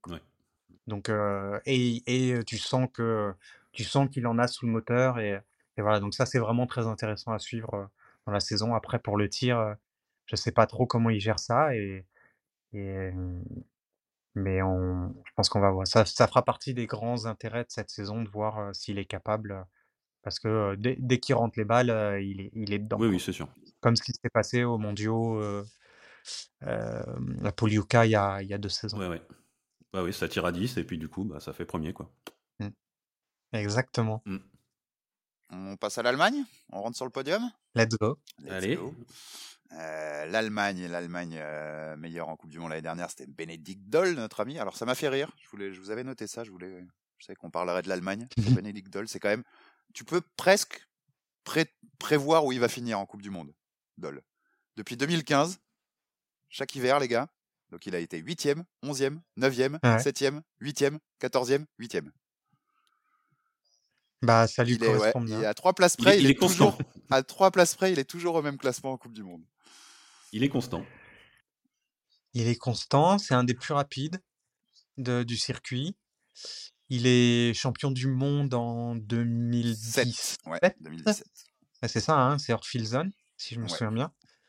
Sur le sprint. Hein, du sprint. sprint ouais. ouais, donc ça, ça, dit, ça dit quelque chose quand même. Euh, pour le reste, bah, il a toujours du mal avec son tir debout. En confrontation directe, il systématiquement, il fait tout bien sauf ce dernier tir, qui est pas un tir forcément extraordinairement technique, mais moi j'appelle ça c'est un tir de combat, un tir de gagne et il se met souvent en échec là-dessus. Donc, donc voilà, je sais pas trop si cette saison, il aura réglé ce truc-là. Est-ce que c'est une dernière saison pour lui qui va être plus relax, qui va un peu moins se prendre la tête, sur, ces choses-là? et puis il va perdre son. Il a déjà perdu Pfeiffer il y a deux saisons. Il perd les Sœurs cet été. il va être un peu le, un peu l'ancien de l'équipe. Donc, euh, donc faut voir comment, comment ça va se dérouler. Après, cette équipe d'Allemagne, euh, c'est un peu particulier parce que finalement, il n'y a a rien de vraiment très excitant et en même temps, tu peux pas les, tu peux pas, euh, tu peux pas imaginer que cette équipe-là va pas, va pas avoir des résultats quand même parce qu'ils ont toujours, euh, ils ont toujours du monde. Johannes Kuhn progresse petit à petit. Euh, la saison dernière, il a, été plusieurs fois euh, très fort sur les skis. Euh, voilà, et puis, voilà. Après, pour le reste, ils ont beaucoup, beaucoup, beaucoup de journeyman, comme on les appelle, qui font des, allers-retours entre IBU Cup, Coupe du Monde et le circuit national. des Zobel, Navrat, Reis, Strelov, Fratcher, etc., etc. Et, finalement, ils avaient des jeunes intéressants comme Barchevich ou Rittmüller et qui ont disparu. Donc je sais pas trop à voir. Je sais que Barchevich s'est blessé, donc il s'est fait opérer il y a, pas longtemps. Et Rittmüller, j'ai pas réussi à avoir de, trop d'informations sur son été, donc je sais pas s'il a arrêté ou, s'il a eu un petit, un petit truc. Jacques, je sais pas si tu as plus d'informations sur les jeunes euh, Teuton. Peut-être tu les as croisés? Non, pas du tout. Moi, je connais bien les, les, les, plus jeunes, ceux qui jouent euh, l'IBU Cup, mais euh, ceux de l'IBU Cup, euh, je vois pas trop. je, je connais pas trop leur forme. Après, je sais que, ouais, comme tu disais, là, ça va faire des montées-descentes avec The Bull, Fratcher, les choses comme ça. Mhm. Ouais, il y, y, a personne qui peut jouer un classement général, mais il y en a beaucoup qui peuvent jouer des podiums ou des top 5 et des top 10 régulièrement sur la saison. Ouais, c'est ça, c'est une équipe qui va être très régulière, qui va être une équipe sur laquelle il faudra compter sur les relais, qui devrait toujours, toujours jouer, toujours jouer, mais toujours jouer placé, mais il n'y a pas grand-chose, peut-être éventuellement, ouais, finalement, peut-être plus, plus que Dole, Kuhn est, peut-être une plus grosse possibilité. Après, tu disais, c'est ça, hein, tu as couru avec, avec Dole à Arson. Et tu disais, Jacques. Ouais, ouais, c'est ça. Arson, il nous a, il nous a montré des, des temps de ski exorbitants comparé au, reste des personnes qui étaient sur la liste de départ. Après, je crois qu'ils n'ont pas fait de course de pré-saison sur neige. Je crois pas qu'ils étaient à Suchen, ils n'étaient pas à Hydré. Du coup, on n'a aucune idée vraiment sur leur forme. Hein. On va attendre mardi, voir ce que ça donne. Ça se trouve, ils vont être tous au-dessus de, ce qu'on pense, ou après, ça se trouve, ils vont être un peu en dessous de ce qu'on pense et ils arriveront peut-être pas à jouer les, les top 10 ou les podiums. Ouais, parce que Dole, Dole avait pas fait de course de pré-saison, quasiment aucune. Donc, il s'était, donc peut-être qu'il est arrivé à Arson. D'ailleurs, c'est pour ça qu'il s'était inscrit à Arson. Peut-être qu'il est arrivé à Arson avec l'envie de se mettre une, de se mettre une, un gros cardio à fond, à fond, à fond. Donc, peut-être qu'il était, euh, beaucoup plus déterminé et qui faisait une séance beaucoup plus intense que d'autres que d'autres voilà comme, comme comme les états de préparation sont pas tout à fait les mêmes pour tout le monde c'est vrai qu'en pré-saison c'est toujours difficile de savoir. Eux ils étaient à mmh, ils étaient en Finlande ils étaient à Vuokatti qui accueillera les les Olympiades de, la jeunesse cette année hein, c'est ça? Si je ne m'abuse et mais effectivement, ils ont assez peu communiqué sur, sur la pré-saison, donc on ne sait pas trop dans quel état ils vont arriver. mais comme pour les filles, ils se sont pas mal structurés. Après, ils sont ils essayent d'être assez discrets sur, sur leur préparation, on ne sait pas trop. Et après, j'ai tendance à penser qu'ils visent surtout un un gros, gros, gros, un gros bloc de préparation pour, pour Oberhof, pour être prêt à Oberhof, où ils auront les mondiaux à domicile. Traditionnellement, les Allemands, depuis, depuis quelques années, ils ont moins de, de, de coureurs très forts pour, pour le classement général. Donc, ils préparent souvent des gros coups sur, sur des points assez ponctuels. Donc, donc voilà, ils avaient laissé. Oui, puis, puis je pense que faire, faire plaisir au public allemand à Oberhof, c'est quelque chose qui leur tient à cœur. Hein, C'est des, des, mondiaux qu'ils attendent depuis longtemps et, Là, d'être à la maison, d'être à Oberhof, ça va. Ouais, ils, ils vont vouloir briller. Je pense que tu as totalement raison. Ils vont aller, ils vont se lancer sur un bloc un peu comme un bloc de préparation peu des Jeux Olympiques, mais là pour les mondiaux, ils vont essayer d'aller chercher des gagnes et des podiums euh, à Oberhof. Il y a toujours, il y a toujours plus envie d'aller chercher à domicile, ça c'est évident. Tu, mmh. vas te préparer euh, en conséquence. Quoi. Et puis pour parler de l'Allemagne, juste pour, euh, pour les petites anecdotes, entre guillemets, d'après ce que j'ai cru comprendre, alors je ne sais pas si Jacques, tu as plus d'informations, on a Myrtille Beg, donc qui était une, une biathlète française, un, des grands espoirs de, de l'équipe de France qui a arrêté sa carrière il y a deux saisons, qui entraîne les jeunes dans une des régions allemandes. Voilà, donc ça fait partie des petites, des petites anecdotes. Elle, elle est a priori partie s'installer là-bas. Je crois qu'elle a, mmh, Sûrement, ouais, c'est la, c'est la copine à, c'est la copine à Lucas Frascher. Du coup, ça se trouve qu'elle elle a dû se mettre là-bas pour, euh, pour être plus proche de lui. Et puis, ouais, je crois, bah, c'est. Elle a déjà coaché des. Je crois qu'elle coachait euh, un peu à Font-Romeu, les choses comme ça, du coup. Ouais, avec, avec son frère Aristide. Ouais, exactement, ouais. Avec qui euh, ils, ont un peu le, ils ont un peu le même parcours, ils n'avaient pas vraiment le même profil. C'est-à-dire que Myrtille, elle était une grosse skieuse et, et elle avait un tir de gagneuse. Et, et Harry était un peu moins fort sur les skis et il avait un tir de, de grand, grand, grand technicien. Et, Aristide avait, c'était très intéressant parce qu'il faisait beaucoup d'expérimentations sur, sur l'alimentation végétale, de, de, de, faire de, de, de l'effort physique à jeun. Enfin, il y avait pas mal d'expérimentations dans, dans, la manière dont il travaillait. Donc, c'était hyper intéressant pour, les gens qui sont un peu en dehors de, qui regardent un peu en dehors de la compétition et qui cherchent, qui cherchent un peu, un peu plus que, un peu plus que juste le résultat et, et comment on peut améliorer euh, l'être humain que, que l'on est. Et, c'est vrai que le, départ d'Aristide Beg du biathlon, ça a laissé un petit, un petit vide à, ce niveau-là. Et, et c'est, c'est, je crois qu'effectivement, il est, il est, lui, je crois qu'il est toujours à fond remue, qui, qui coach des jeunes. Et il fait pas mal de choses et c'est, c'est voilà, c'est, je trouve ça bien. Et juste moi, pour revenir euh, rapidement, j'aurais deux petits points sur, euh, sur Kuhn. Euh, bah, il, il, gagne un sprint quand même, on l'a pas dit la saison dernière. Oui. Et moi, je trouve que c'est, c'est, tu franchis une étape hein, dès le moment où tu as gagné un sprint. Mmh et je trouve qu'il a été assez régulier, tout ça. Il finit 11e du général. Euh, moi, je dis quand même vraiment à surveiller. Et puis, un autre point sur Eric Lesser pour avoir été avec Alex à Oslo pour ses dernières courses. Euh, je peux vous dire qu'il il avait une sacrée. il avait vraiment le soutien du public, pas que des Allemands. Euh, je pense que c'est quelqu'un qui était vraiment très très apprécié euh, dans le milieu du biathlon. Le néo-retraité ah, qui a pris sa retraite l'hiver dernier. Et ouais, c'était une super ambiance pour sa, pour sa victoire. Ah ouais, pour ça, là. Ouais, euh, dans les tribunes à Oslo, c'était c'était carrément mortel à, à, vivre parce que il y avait une folie. Tu, sentais du, du, respect de tout le monde, quoi.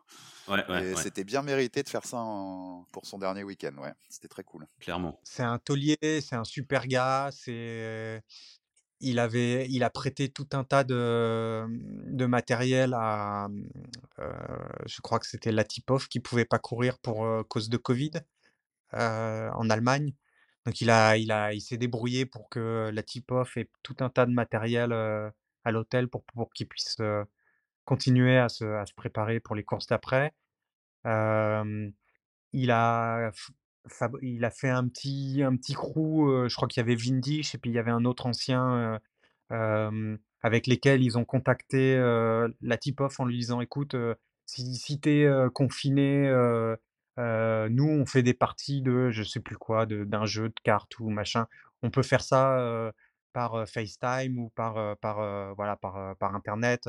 donc tu peux t'intégrer au groupe. qui fait régulièrement ce genre de truc-là sur le circuit. Vraiment le, le, le, gars qui va évidemment tous nous manquer. pour le biathlon et puis pour le reste sur le circuit, qui, est, qui, est, qui, est, le garant un peu de, de valeurs nobles en termes de sport de manière générale, quoi.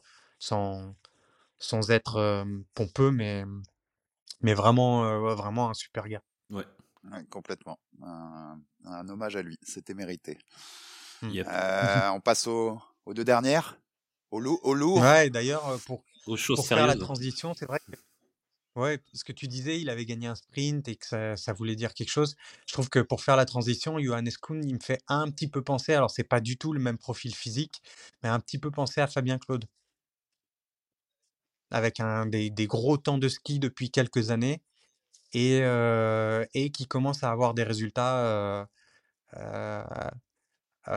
en, en adéquation avec ça Ouais, ouais, un, un petit peu plus. ouais.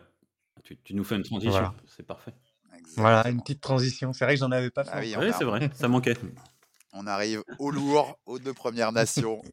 Euh, donc c'était deux France, un Norvège. Et euh, bah, tout vous dire, hein, quand on préparait ce podcast, Chris il nous avait envoyé, nous avait dit si on veut pas faire très long, on a juste à dire c'est un Norvégien ou un Français qui va gagner la Coupe du Monde. Et voilà, en une minute, la preview est faite.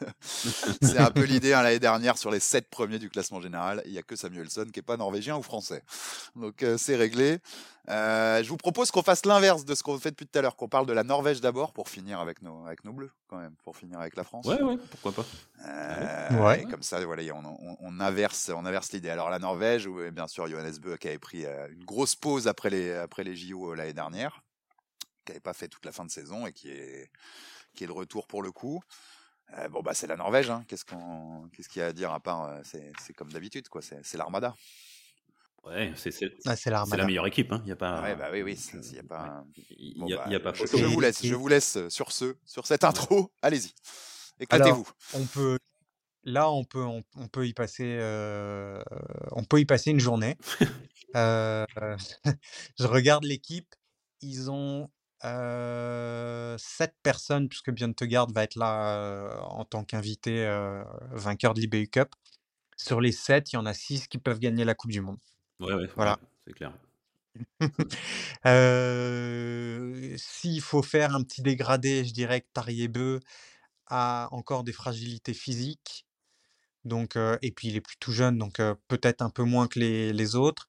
Et il faudra regarder quand même comment, comment va, va évoluer Johannes Dalle par rapport à son par rapport à son par rapport à son tir en particulier. Et Andersen, pareil. Sinon, après, Christiansen, il a, il a énormément progressé. Après, il a un profil très particulier, c'est-à-dire qu'il est surtout très puncher. Donc, il y a des pistes sur lesquelles il est beaucoup moins performant. Il est souvent très fort à Rupolding, par exemple, où c'est une piste qui lui, qui lui va vraiment, vraiment, vraiment beaucoup. Et puis, et puis voilà, après, on, se garde les deux derniers, je pense. Ouais, bah Christiansen, euh, il, a, il a 30 ans. C'est, il, a fait sa mmh dixième saison. C'est sa meilleure saison. Il fait quatrième. Euh, il avait jamais fait mieux que top 10. Donc, euh, mmh bah, c'est pas mal. Et puis, ouais, enfin, moi, je le, je, Christian Chen, j'aime bien le, j'aime bien le profil, j'aime bien. Voilà, bon, c'est tout bête. Mmh. J'avais un autre truc sur sur Johannes Dalleux. on parlait de pression la, la, la, semaine dernière pour les filles françaises. Euh, moi, j'aimerais pas être dans sa tête aussi là. Là, il va se prendre un coup de. Il n'a pas trop intérêt à se foirer quoi.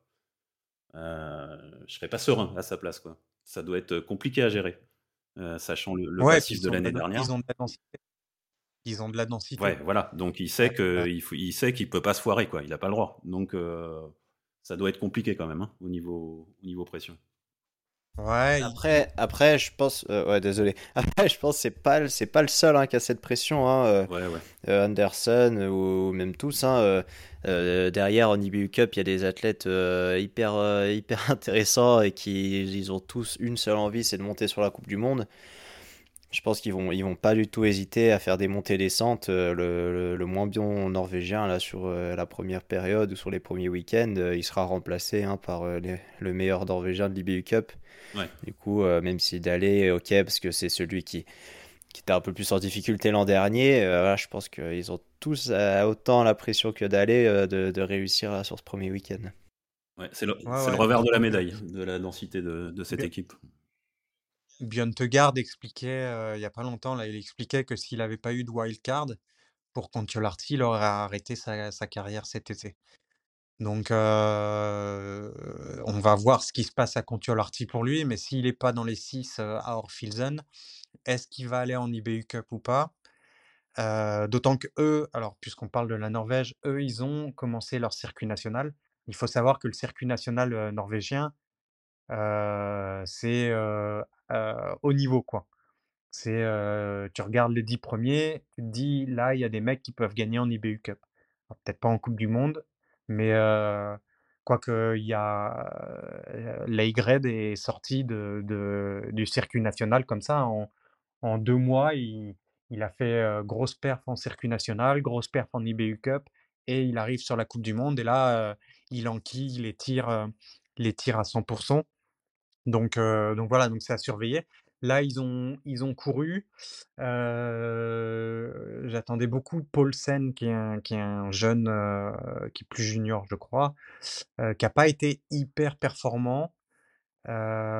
Sorum a eu l'air d'être bien en jambes, mais, mais il n'a pas réussi à concrétiser forcément. Je crois qu'il fait 2 ce matin sur la Mastart il fait 5 sur le sprint. Mais le tir est encore pas tout à fait là. Je suis assez surpris quand même qu'il ne progresse pas tant que ça, parce finalement, c'était un, une des grandes stars annoncées chez les juniors. Donc, donc voilà, et après en IBU Cup, oui, ils ont, ils ont le, petit frère, enfin le grand frère Andersen, qui est un peu moins attendu que, Philippe. Et puis, un, des, athlètes que j'aime beaucoup, moi, qui est Martin Nevland, qui est le cousin d'Éric Perrault, pour, pour l'anecdote. Et, et, que j'aime beaucoup parce que c'est il est vraiment très très très très beau à voir skier. il a un ski un peu entre, entre l'ampleur que tu peux trouver chez, chez un, un, Martin Fourcade et la, la, finesse, la finesse de ski et le toucher de ski que tu peux avoir chez, chez un Johannes Beu. Donc c'est voilà, c'est comme on va avoir les images d'IBU Cup, je me régale d'avance de pouvoir le voir skier. Il est vraiment vraiment très très beau à voir skier. Donc voilà. Tu as, dû voir skier l'année dernière, hein, puisque vous étiez ensemble. vous étiez sur le même, sur le même leg sur le relais ou pas Jacques Moi, sur le relais des mondiaux, j'étais avec Nevland, ouais, dans le dernier. Ouais, c'est ça. Non, ça va, ça va être intéressant sur, bah, comme tu disais, hein, là, l'IBU Cup qui passe sur la chaîne L'équipe ou sur l'équipe live, on va pouvoir tous les voir, tous les voir évoluer. Et puis, non, là, il y a des il y a des, euh, comme moi j'aime bien dire, il y a des sacrés, des sacrés monstres qui arrivent derrière et qui vont être très très solides euh, en IBU Cup euh, cet hiver. Ouais, et puis on n'a pas parlé, mais il y a Aspenes aussi qui est, qui est, qui est un, un candidat hyper solide. voilà, et puis, et puis on verra bien ce qui va se passer dans la saison pour Bakken. Est-ce qu'il revient, est-ce qu'il revient pas? Mmh. Bon, Vas-y. Non, non, mais justement, bah, oui, pour, pour ceux qui n'ont pas suivi, donc il ne sera pas présent là parce qu'il a eu un, un souci suite à, suite à, sa troisième dose de, de, vaccin. C'est alors ouais, si, juste, si en as plus. voilà, c'est un, un, bon, un, peu compliqué. Euh, c'est pas tout à fait exact que c'est son histoire de, de vaccin. Ouais. On va, on va rester modéré par rapport à ça parce que c'est un, ouais, un sujet euh, un peu, un peu tricky il, a eu, il a eu des soucis cardiaques avant les histoires de Covid. Hein. Donc, il, lui avait posé une, un, système de monitoring pour essayer de découvrir ce qui posait problème. il développait, il sécrétait beaucoup de lactate. Enfin, c'est pas vraiment le lactate, mais on va appeler ça le lactate. beaucoup de lactate à l'effort, beaucoup plus que ce qu'il devrait. Donc, ils avaient plus ou moins réussi à, a bridé un peu ce problème-là l'année dernière. Donc on l'a vu, il a eu, il a eu des résultats très performants. Et puis, et puis voilà, après, voilà, après lui, effectivement, il dit qu'il il y a eu collision entre peut-être son traitement et, et la, troisième dose. moi, je reste modéré par rapport à ça. Je, préfère prendre des pincettes, hein, on ne sait jamais. Ouais, je suis d'accord avec toi c'est compliqué. Moi, tout ce que j'espère, c'est un, athlète que j'aime bien en plus. donc j'espère qu'il va revenir dans la saison avec, avec les, mêmes, les mêmes qualités qu'il a montré l'année dernière. Mmh. Et il sera, effectivement, il sera un sérieux concurrent pour la Coupe du Monde s'il retrouve, s'il retrouve la forme. Ouais, ouais non, c'était, c'était, on, l'a vu aussi bah, à Oslo l'année dernière, c'était, c'était solide, quoi, vraiment, sur la Mastart, là. C'était, c'était très solide, c'était, mmh très intéressant. Donc, Mais il, a le, il, il, récupère le globe hein, de la Master Oui, oui bien sûr. Ouais, ouais. ouais. Et c'est, alors que c'est sa première saison de Coupe du Monde. Mais ça, après, les Norvégiens, de toute façon, oui. tu, tu te trompes pas trop. Hein. C'est, d'ailleurs, en IBU Cup, ils ont aussi Overby, qui n'a pas trop trop fait parler de lui chez les jeunes, etc., mais qui, qui, a été très bon en sélection, donc qu'on va voir arriver. Et puis, et puis voilà. Et puis un petit mot, je sais que bon, c'est, il est vraiment très très jeune, mais pour ceux qui ont suivi les, les courses de la Norges Cup, donc l'Asco Cup désormais, l'ancienne Leroy Cup, ils ont intégré Casper Kalkenberg, qui est le petit frère d'Emily. Ils font Bon, je voulais pas trop en parler parce qu'il est vraiment très très très jeune. C'est un 2005. imaginez, 2005. Ouais, là c'est jeune. Il, il, est même pas majeur. Et donc il l'a intégré dans le circuit senior cette saison, apparemment. Et, et qui a fait, voilà, qui a fait des, courses relativement honorables. Je crois qu'il fait 20 ou 21e hier avec un 10 sur 10. Il sort dans le même temps en sortie de deuxième tir, il sort dans le même temps que un garçon comme Espen Uldal, qui est le grand frère de Martine, et qui a 25-26 ans. Quoi. Et lui, c'est un 2005. Et, et, et, si vous avez l'occasion de voir ses stats, son plus mauvais résultat, c'est une deuxième place chez les juniors. C'est complètement lunaire. Ouais, c'est lunaire. C'est même, même chez les jeunes, quand il y a des ultra dominants, c'est extrêmement rare. Et, et, surtout chez les Norvégiens où ils ont des grosses densités d'athlètes. Donc, donc voilà, donc peut-être que dans la saison, s'il prend un up en termes de, en termes de ski, on va commencer à le voir, mais, mais c'est très intéressant. Ouais. Voilà. D'autres réflexions sur la, Norvège? Jacques, j'en profite, mais quand on est, quand on est biathlète, Jacques, ça, ça, ça me titille comme question. Ça représente quoi la Norvège? On aurait aimé être norvégien pour son sport, tellement c'est un sport roi là-bas. Être norvégien, peut-être pas forcément, mais vivre en Norvège et évoluer en Norvège, euh, forcément, ouais, parce que nous, en France, on grandit, on fait souvent du foot euh, l'été et l'hiver. Euh, bah, dans les stations de ski, on fait peut-être du ski alpin et choses comme ça. Là-bas, quand ils grandissent, ils font du ski de fond. Puis plus ils grandissent, ils font encore du ski de fond. et dans leur temps libre, ils font tous du ski de fond. Du coup, moi, je, rêve d'aller là-haut. Hein. Là, de ne pas être, pu pouvoir monter en IBU Cup, euh, c'est décevant parce que ah, c'est c'est les pays scandinaves et c'est où on rêve d'aller. Mais ouais, non, la Norvège, c'est c'est très très très beau. C'est très très stylé. Et puis, euh, ah, on admire forcément le, ski nordique dans leur pays. Ouais, et, d'ailleurs, l'un des grands artisans de la réussite française, euh, Franck Perrault, donc le papa d'Eric, euh, s'inspire beaucoup du, du puisqu'il est, il est marié avec une ancienne athlète euh, norvégienne, athlète norvégienne, il s'inspire beaucoup du travail des Norvégiens. Et Jacques, toi, tu as, été, as été sous les ordres, entre guillemets, pas vraiment les ordres, mais tu as été entre les mains de, de, de Franck Perrault ou pas T'as travaillé un petit non, peu Non, pas du tout. Non, Franck, il est, il, est, il est beaucoup plus sur le comité de ski de la Savoie et sur les, les clubs savoyards. Euh, je, je, le connais, hein, il, était euh, derrière la jumelle là, cette semaine euh, à Bessan avec le comité de Savoie. Mais non, moi j'ai jamais été, j'ai jamais eu l'occasion de, de savoir connaître ses techniques de coach et les choses comme ça. Mmh ça a l'air de bien fonctionner. Ah bah c'est sûr, ouais, carrément. Et ah mais mais. Vas-y, vas-y. Pour, pour en non, non, mais pour en avoir discuté un peu avec, avec le petit frère d'Eric, dont je ne me souviens pas le prénom, que j'avais croisé en bord de, en bord de piste très rapidement. ils, ils, ont vraiment, il a vraiment apporté quelque chose. Comment tu dis? Marius Perrault, je crois, il s'appelle. D'accord. Et, et il y a vraiment, ils ont vraiment, enfin, il a vraiment aménagé beaucoup, beaucoup, beaucoup, beaucoup de choses qu'il avait, qu'il avait repérées chez les Norvégiens et qu'on ne faisait pas. Donc, donc voilà, donc ça fait partie des, ça fait partie des choses qui, qui, font, qui font aussi le, la force d'Eric, c'est qu'il a, il a le, les, deux, les deux regards, les deux options.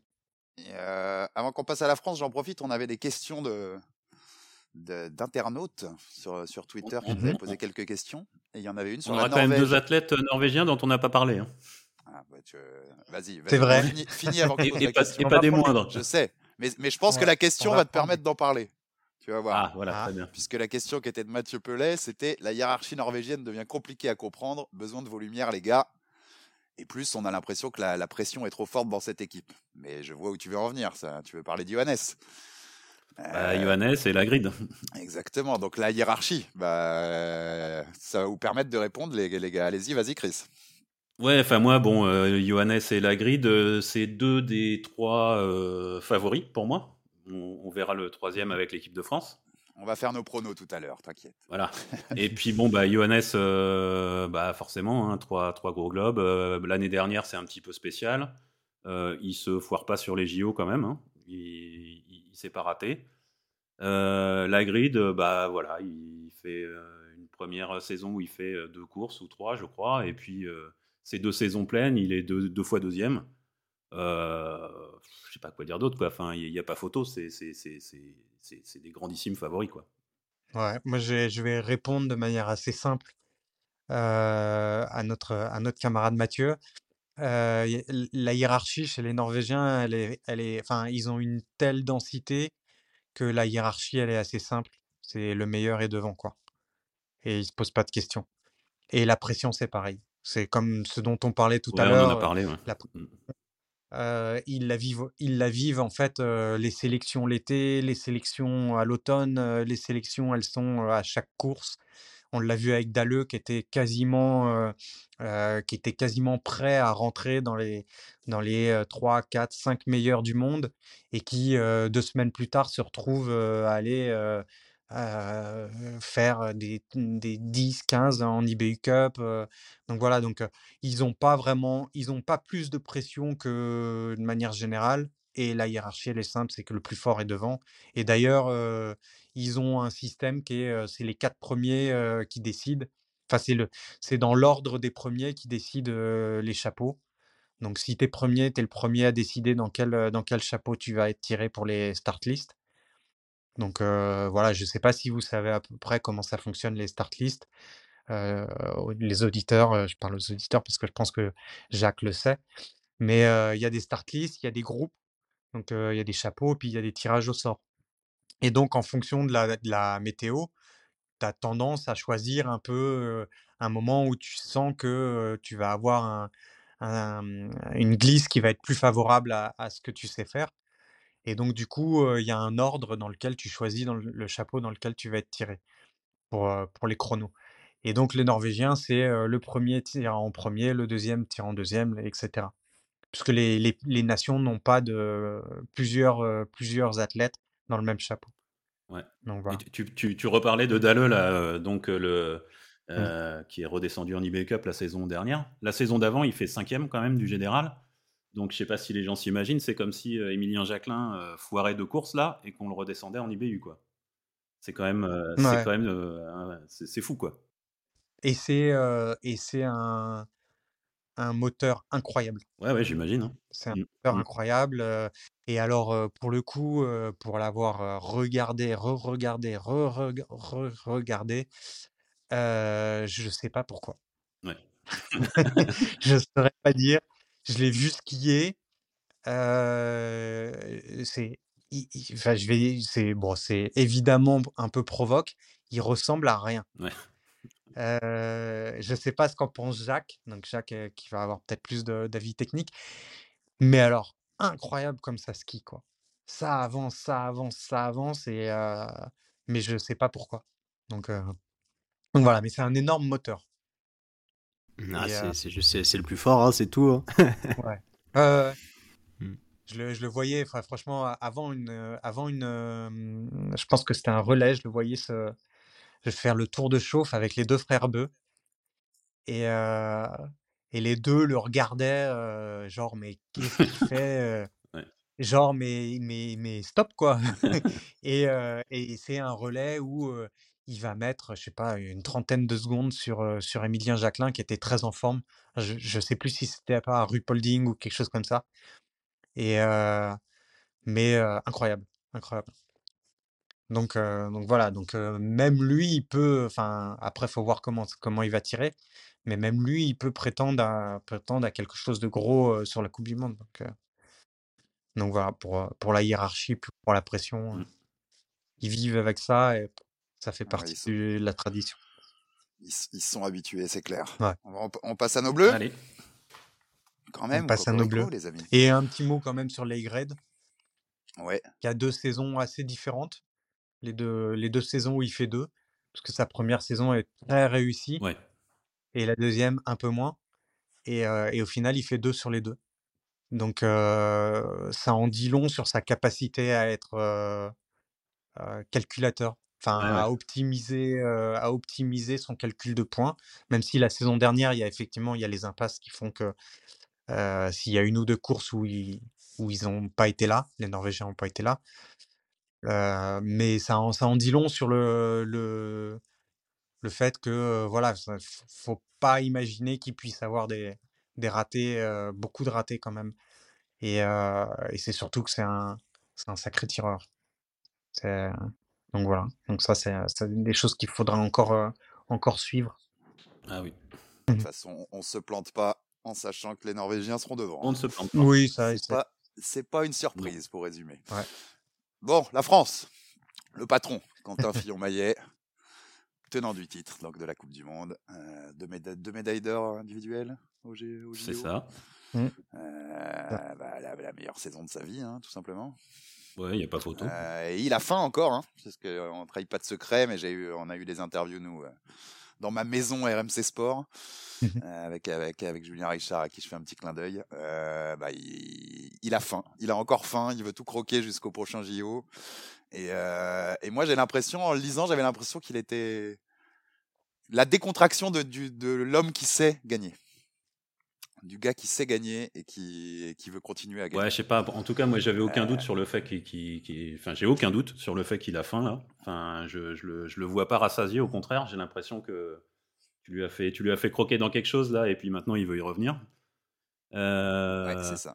Donc euh, bah oui, ça c'est bah voilà, c'est lui hein, le troisième euh, des, de mes trois favoris. pour juste voilà, je, vais juste une stat que j'avais fait il y a un petit moment déjà. Bah, je, je pense à la clôture de la saison. Avant cette saison, donc il avait fait huit saisons, il avait six victoires. Il en rajoute 10 de plus cette saison.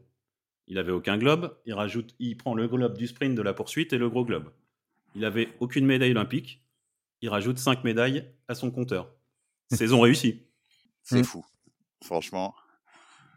Enfin, c'est, c'est là que tu te rends compte. Ouais, de tout.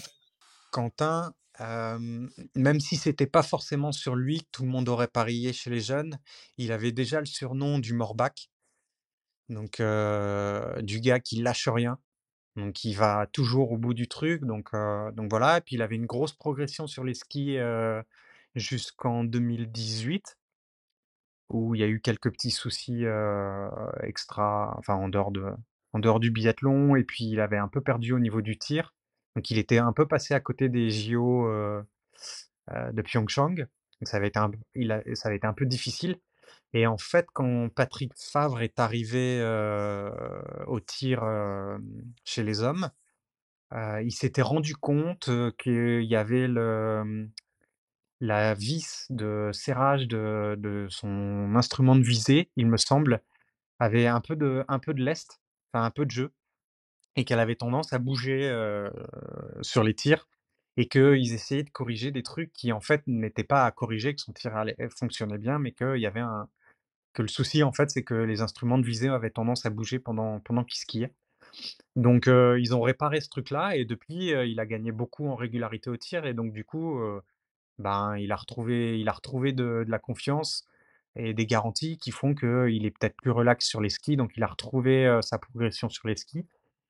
Et, et l'année dernière, donc, ben, on a vu le, c'est presque l'apothéose de, de, de 10 ans de formation où il est arrivé là sur une saison où il fait vraiment comme, comme, comme ce que tu disais, où il a, il a presque tout gagné Sans, sans trop de, sans trop de partage, quoi. Et, et voilà, donc il sera encore cette saison effectivement une des grandes attractions de, des, hauts du classement. Ouais. Après, Jacques, j'allais te demander, qu'est-ce qui l'inspire, Quentin, pour un jeune biathlète français comme toi? Euh, du, du, travail très très constant et au très très haut niveau. C'est euh, quand, on, quand on le voit sur les stages ou, ou quand on entend parler de lui ou quand on voit les vidéos de lui euh, sur peut-être les, les, les, insights que peut faire l'équipe sur sa préparation, c'est que tu vois qu'il y a tout qui est calculé, c'est, y a tout, il pense à tout. Et quand, quand il est à l'entraînement, même hors de l'entraînement, c'est toujours à 100% on pense euh, au globe de cristal à la fin de l'hiver et c'est ça que je veux et je vais tout mettre en œuvre euh, pour y arriver quoi. Ouais, les, les, les grands athlètes disent toujours que tout se joue à l'entraînement. Et si tu es capable de, de, faire des entraînements à 100% comme le dit Jacques, après tu reproduis presque naturellement en compétition. Et Quentin, il a ce truc-là, on voit, il va chercher des entraînements extrêmes avec le GIGN. il lâche jamais rien. il y a en plus un staff dont il faudra qu'on parle parce que Vincent Vito, c'est quand même une, sacrée perle pour le, pour le biathlon français. Donc voilà, donc c'est il y a vraiment il y a tout qui s'aligne pour lui et, et, il sait mettre les choses, il sait mettre l'intensité qu'il faut pour, pour se donner les moyens. Après, un peu comme ce que je disais pour Samuelson, je trouve que Quentin, par rapport à Samuelson, contrairement à Samuelson, moi je préférerais qu'il s'exprime un peu moins. Je, autant Samuelson, tu sens qu'il joue avec ça, autant Quentin, il, bon, c'est, fais moins d'annonces et ça ira. Ouais, bon, ceci dit, ça fait 2-3 ans qu'il dit qu'il joue, tu vois, qu'il joue la gagne, et puis bah, finalement, il y arrive, quoi. Donc. Ouais, ouais, c'est vrai, mmh, c'est vrai, mmh.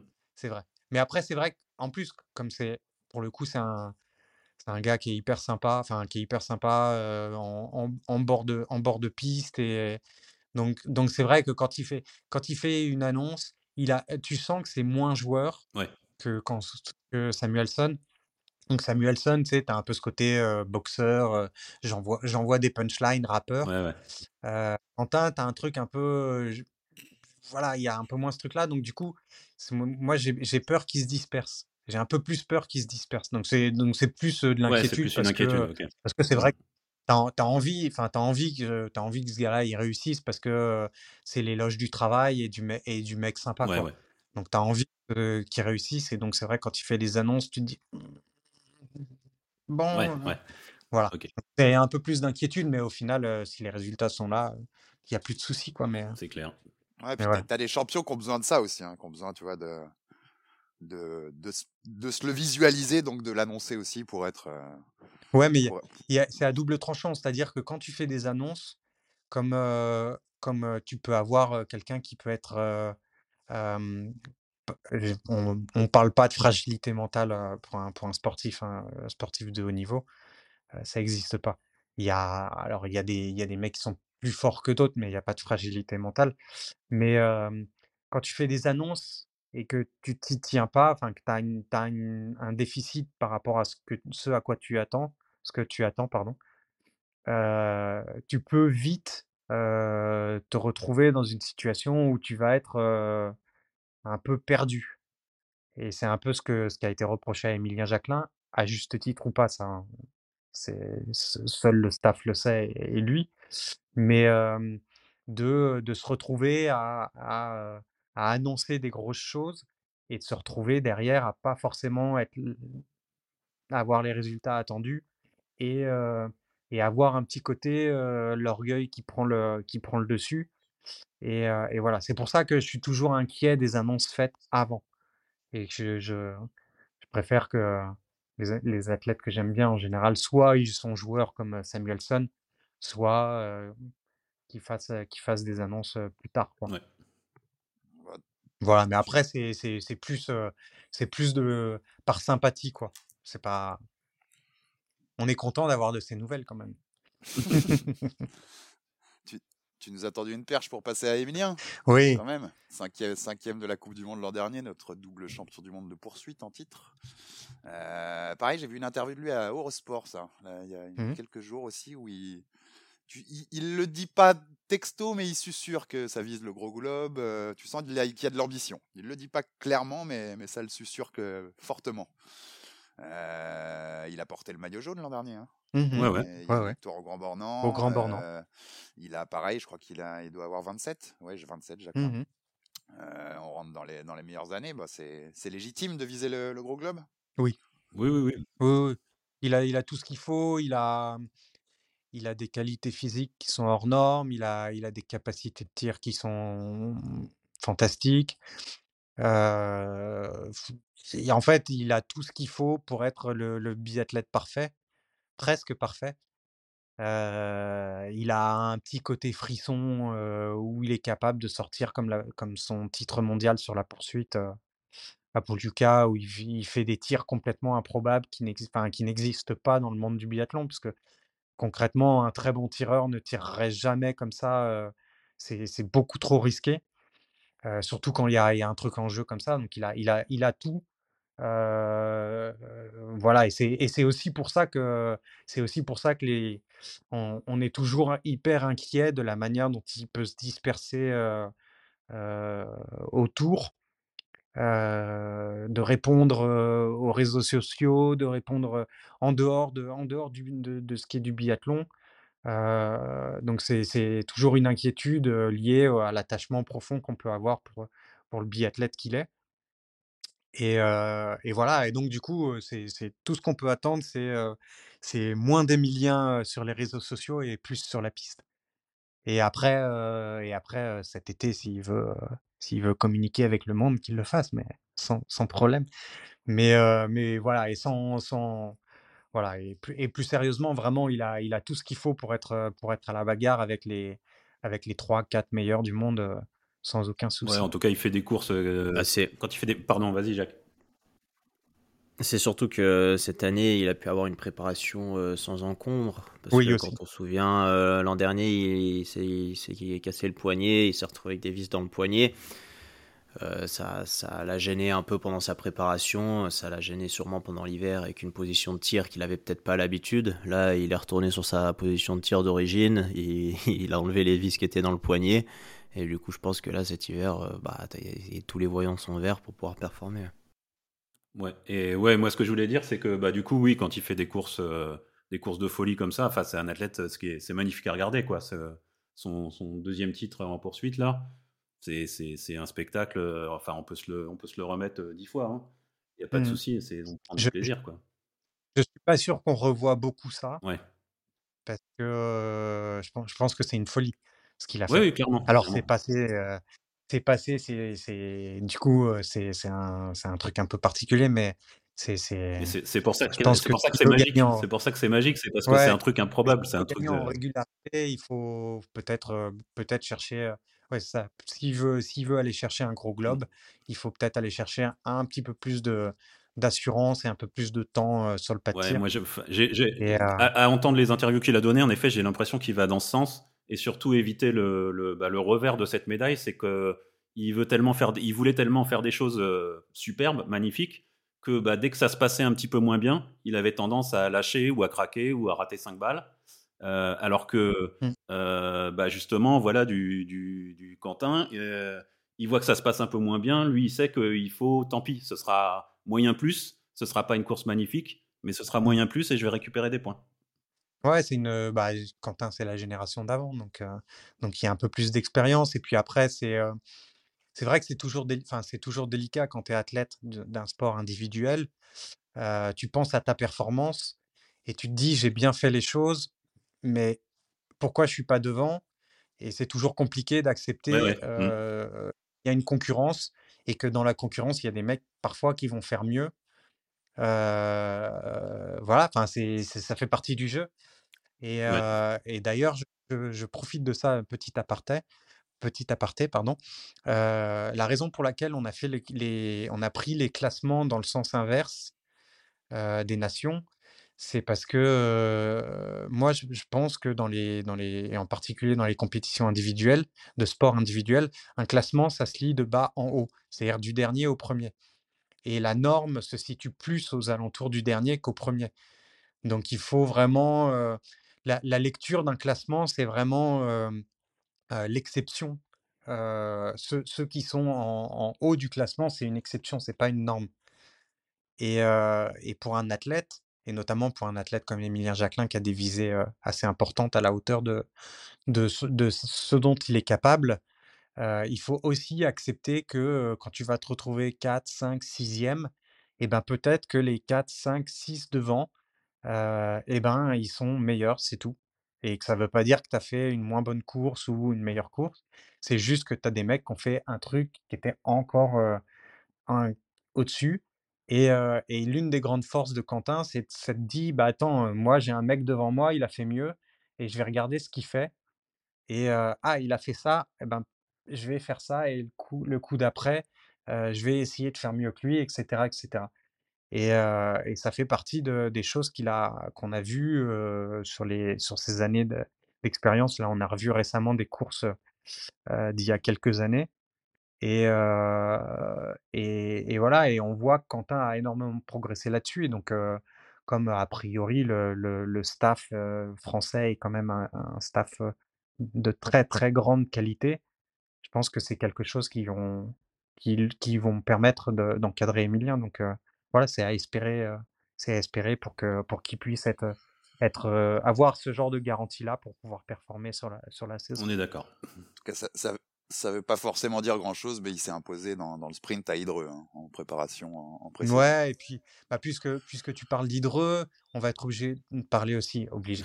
Enfin, non, non, non. Pas forcément, mais euh, ça va permettre de, de parler de, de, Fabien Claude et d'Éric Perrault, qui ont été très performants à Hydreux aussi. Eh ben, je voulais en profiter pour en fait c'est c'est pareil c'est les questions de nos auditeurs de, de Mathieu Pelé encore qui avait mmh deux questions sur eux donc ça nous permet d'en parler avec mmh. euh, via ces deux questions. Euh, ces questions, c'était Fabien Claude peut-il jouer le top 5 et quel rôle pour Eric Perrault? Dans le sens, quel rôle aussi, quel, mmh quel, quel, résultat il peut viser. Donc, euh, allez-y les gars sur ces, sur ces deux questions. Euh, Fabien Claude, alors c'est un peu particulier parce qu'il est dans le groupe élite chez Rossignol, il me semble. Hein, il me semble qu'il est toujours chez Rossignol, mais qu'il est second choix derrière Emilien Jacquelin pour l'instant. Il me semble, hein, si ça n'a pas changé cet été. Donc, à voir comment il va réussir à s'imposer pendant la saison. Après, en termes de, en termes de potentiel sur les skis, il va rivaliser avec les meilleurs. Ça, c'est, ça devrait pas poser de, pas poser de soucis en termes de performance physique. Sur le tir, bah, il a l'air d'avoir trouvé pas mal d'équilibre. Donc, donc voilà, lui aussi, il arrive à maturité. Donc, donc voilà, donc je pense Fabien Claude, oui, solide, solide concurrent pour, pour les top 10 et comme pour, comme pour le reste, il va falloir qu'il se partage une part du gâteau avec, avec les Norvégiens, avec les Suédois et avec les autres Français. Ouais, bien sûr.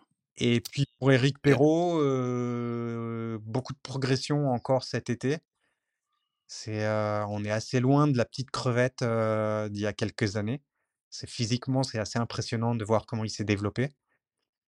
et puis, et puis c'est toujours un, il a toujours une grande qualité de technique au, niveau du tir. Et puis c'est un 2001, donc il est encore junior. Donc moi, ça m'étonnerait pas qu'il soit intégré très rapidement au relais.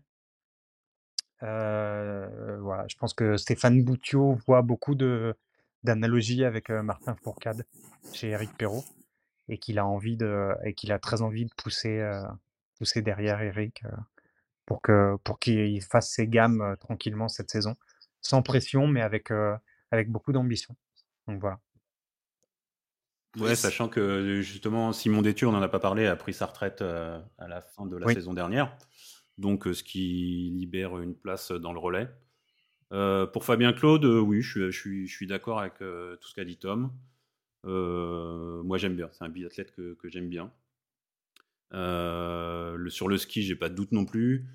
sur le tir, bah ouais, ouais, j'espère que ça, ça, a été dans le bon sens. C'était encore un peu, un peu léger la saison dernière. Et puis pour Eric Perrault, bah, il est jeune, il est en pleine progression. et en effet, c'est super prometteur. Quoi. En Chris aussi, j'enchaîne, mais en Mathieu, sa dernière question, elle était aussi sur Antonin, Guigona. Sa question, c'était sera-t-il toujours notre super lanceur en relais? Ça permet de parler d'Antonin. Qu'est-ce qu'on peut, qu'est-ce qu'on peut espérer pour lui cet hiver? Eh ben, bonne question. Hein. Mmh On en parlait justement, Tom en parlait en disant bah, que l'idée c'était peut-être d'intégrer Eric Perrault au relais. Donc, euh, du coup, ce serait plutôt euh, Fabien Claude qui serait le lanceur, à mon avis. Mais si, si on va dans cette, dans cette optique-là, je ne sais pas ce que vous en pensez, les gars. Bah, je pense que Antonin, faut pas. C'est, il fait le lien beaucoup. Euh, je pense qu'il a un, il a un bon niveau de camaraderie dans le, dans le groupe, donc il fait beaucoup de liens entre les, les différents biathlètes dans, dans, une équipe où il y a quand même beaucoup de, beaucoup de concurrence, même si ça, ça peut rester assez sain. Donc déjà, c'est, important dans le groupe. Clairement, oui. Et, euh, et puis, ne faut pas oublier qu'il a un, sacré palmarès par rapport à son, par rapport au parcours. le, bon, tout le monde connaît l'histoire où il était sur le point d'arrêter.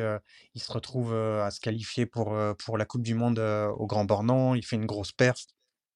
Derrière, il va chercher un, une médaille mondiale, un titre mondial en, en single mixte avec Julia Simon donc c'est c'est il y a beaucoup de en fait, ça dit beaucoup de valeurs, donc c'est important de de de garder ce repère-là dans dans l'équipe.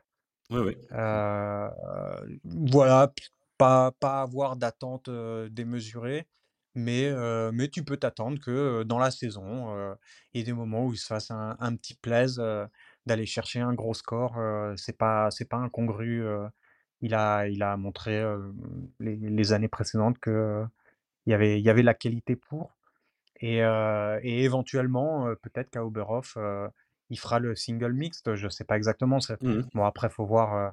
C'est là, il y a tellement de, il y a tellement de solides devant que il y a peu de chances pour qu'il y en ait, il y en ait pas un des quatre, enfin un des trois, un des trois très costauds qui disent bah non, mais moi je veux me reposer en, vue d'autre chose. Donc il y a pas de chance qu'il fasse le single mix, mais comme c'est un, un format dans lequel il est très performant, peut-être que dans la saison on le verra faire des single mix pour reposer les, les trois qui vont jouer le, qui vont jouer le, le top 5. J'espère qu'il nous en voudra pas, Antonin, qu'on dise qu'il joue pas le gros globe. Jacques, peut-être ton avis un peu sur ce groupe France, qui, qui, qui selon toi peut nous étonner, qui, qui tu vas suivre particulièrement Bah moi, euh, Fab Claude, je pense qu'il est, il est largement capable de jouer des top 5. Hein. Je pense qu'il est, il est très très costaud, euh, il peut avoir des tirs très satisfaisants, et du coup je pense que il n'aura aucun souci à aller chercher des top 5 durant l'hiver. Après, top 5 au classement général, hein, peut-être un tout petit peu plus compliqué, mais je le vois très solide. Hein. Eric Perrault, pareil, euh, il gagne en maturité d'année en année. Et puis, ouais, je pense qu'il sera sûrement préféré à Antonin Guigona sur les relais. On va avoir un très beau relais avec euh, Eric, Fabien, Emilien et Quentin. Antonin, euh, ouais, faut, faut voir sa forme. Il n'a pas couru les courses de pré-saison. Du coup, mm. on sait, on n'a aucune idée de ce que ça va donner.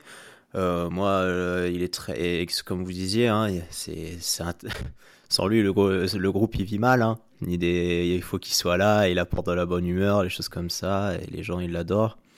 Et après, euh, il y, a Emilien Claude, je sais pas si on a parlé de lui encore, qui, est là, euh, on va dire Emilien Claude, il est là parce qu'il y a plus Simon Dessieux, hein. c'est celui qui a pris, euh, qui a pris sa place au sein de l'équipe de France. Emilien, ouais, faut, qu'il aille chercher des top 30 en Coupe du Monde, euh, faire comme Eric euh, faisait euh, il y a un an et demi, montrer qu'il est présent, gagner en régularité, et puis peut-être au fur et à mesure de l'hiver, ces résultats vont s'améliorer.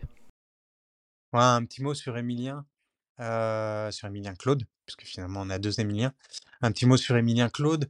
c'est amusant, enfin c'est amusant, c'est un, bon, un, une grosse, une grosse cible chez les juniors français. Et quand il est quand il est arrivé, je me souviens, je me faisais la remarque en me disant, donc c'est le troisième frère de la fratrie Claude. Je me disais, Florent tire, Florent tire bien, Fabien skie vite et Emilien fait les fait les 2.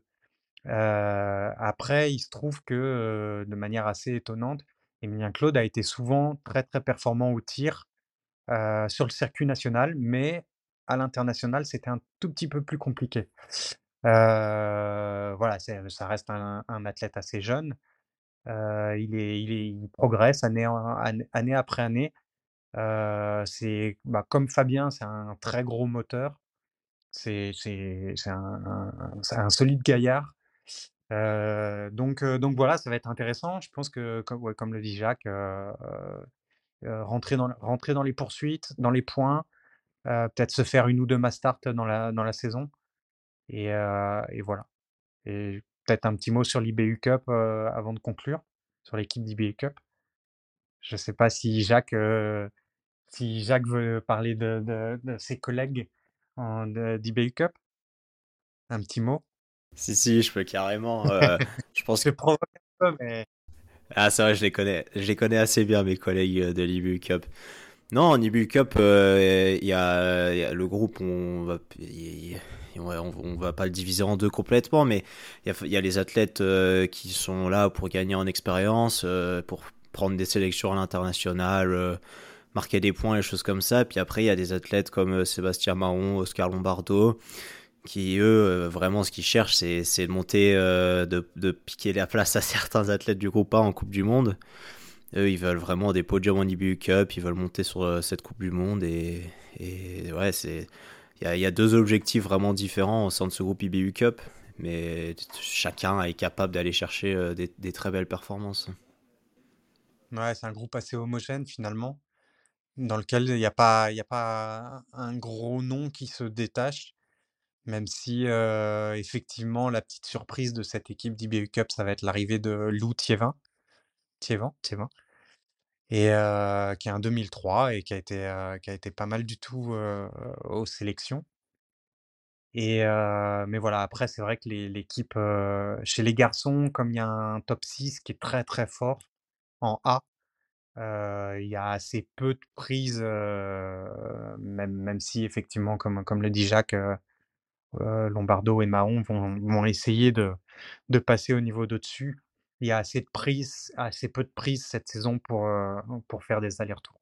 Sauf, sauf cas particulier, mais, voilà, donc, donc ça va être. Oui, après, après, normalement en France, si un athlète en IBU Cup, il il, il fait régulièrement euh, un ou deux podiums sur le week-end. Euh, normalement, il devrait gagner son ticket pour pouvoir monter en Coupe du Monde. Ouais, ouais après, c'est délicat de... parce qu'il n'y a que six places. Donc, si tu as les six, euh, si as les six qui fonctionnent, parce que globalement, les six Français en top A, enfin en, équipe A, si tu as les six qui sont dans les poursuites, dans les points, c'est délicat d'aller chercher un, un garçon en IBU Cup, même, même avec des grosses perfs, euh, je pense. Après, euh, à, voir, à voir comment se passe la saison, hein, parce que finalement. On verra. La, la, saison attaque dans deux jours. Hein. Tout va. on va voir. On va avoir des explications sur toutes nos questions d'ici deux jours. Ouais, enfin. Et puis, et puis, il faut, il faut pas oublier que il y a des jeunes qui vont se. Il y a des sélections, puisqu'on parle de l'équipe de France, il y a des sélections pour les, la Junior Cup qui sont en ce moment, non? Il y a des, il y a des tests C'est le week-end prochain, ouais. C'est lors de la première étape du Samsung National Tour. Euh, il y aura euh, des sélections pour euh, la Junior Cup. D'accord. Et, et, en Junior Cup, il y a aussi des, des garçons très performants et qui peuvent monter en IBU Cup. Et, et puisque finalement, il y a un groupe assez, assez, assez important et assez homogène. Je vise personne, mais. la, relève arrive, la relève est là. Je me sens pas du tout visé, c'est pas du tout grave. la relève est au micro. les amis, on pronostique un peu ou euh, quoi? On a fait le tour, Chris? Ouais. Ouais, bah, c'est ce que j'allais dire. Hein. On finit par le pronostic. Euh, ah ouais, quand même, j'attends ça avec impatience. Avec Marie, euh, on l'avait fait avec Marie, à qui, on, à qui on passe le bonjour, bien sûr. Oui, c'est vrai. et d'ailleurs, petite, juste petite reprise par rapport à ce qu'on avait dit. Marie avait raison, donc effectivement, Kinunen est bien d'origine biélorusse. J'avais fait le correctif sur, sur Twitter, mais ceux qui sont pas sur Twitter l'ont pas vu, effectivement. Donc voilà, et on en profite pour, pour passer le bonjour à Marie. on lui passe le bonjour. Et voilà, et lui souhaiter très vite de, de, de nous revenir au micro. Exactement, avec, grand plaisir. Bon, comme la semaine dernière, top 3, Coupe du Monde. J'y vais parce que j'avais déjà un peu spoilé. Euh, en 1, euh, Quentin. En 2, Johannes Beu. Et en 3, la grid. Jacques. Euh, moi, je vais mettre en 1 Quentin Fillon-Maillet. en 2, j'aimerais bien mettre. Ah, je sais pas du tout. Euh, je vais mettre. Euh... T'as mis qui toi en deux? T'avais mis Johannes, Allez, moi je vais mettre. Euh, moi je vais mettre Grid et en troisième Emilien Jacquelin. Tom. Euh, bon, je vais essayer de faire euh, de faire différent parce que sinon on, va être un peu un peu pareil, mais globalement on va un peu avoir tous les mêmes. Je vais mettre en 1, je vais mettre Laigret que je, j'aime vraiment beaucoup beaucoup beaucoup comme il tire. Euh, en 2, je vais mettre Samuelson parce que ça nous promet pas mal de, de rigolade à mon avis s'il est dans le jeu. Et puis en 3, je vais mettre, je vais mettre Johannes Beu parce que, je pense qu'il sera il sera difficilement prenable sur les skis. Voilà et je mets pas de français dans le top 3. C'est ton choix. Thomas et je mets et pour pour me rattraper, pour éviter d'être, interdit de séjour, en France. Euh, je, vais, je, vais, je, vais, annoncer que la France remportera le, le petit globe euh, des relais. Ok. Bah, Masculin. Très bien. en tout cas, on aura, à partir de dans deux jours, on va avoir toutes les réponses aux questions. Yes, et yes, on, pourra, on pourra enfin savoir si tout ce qu'on a dit va se réaliser. Euh, on rappelle rapidement, donc ce sera à Contio hein, à partir de mardi le 29 novembre. Ça commence par l'individuel homme, 13h15, si je dis pas de bêtises, selon mon C'est ça.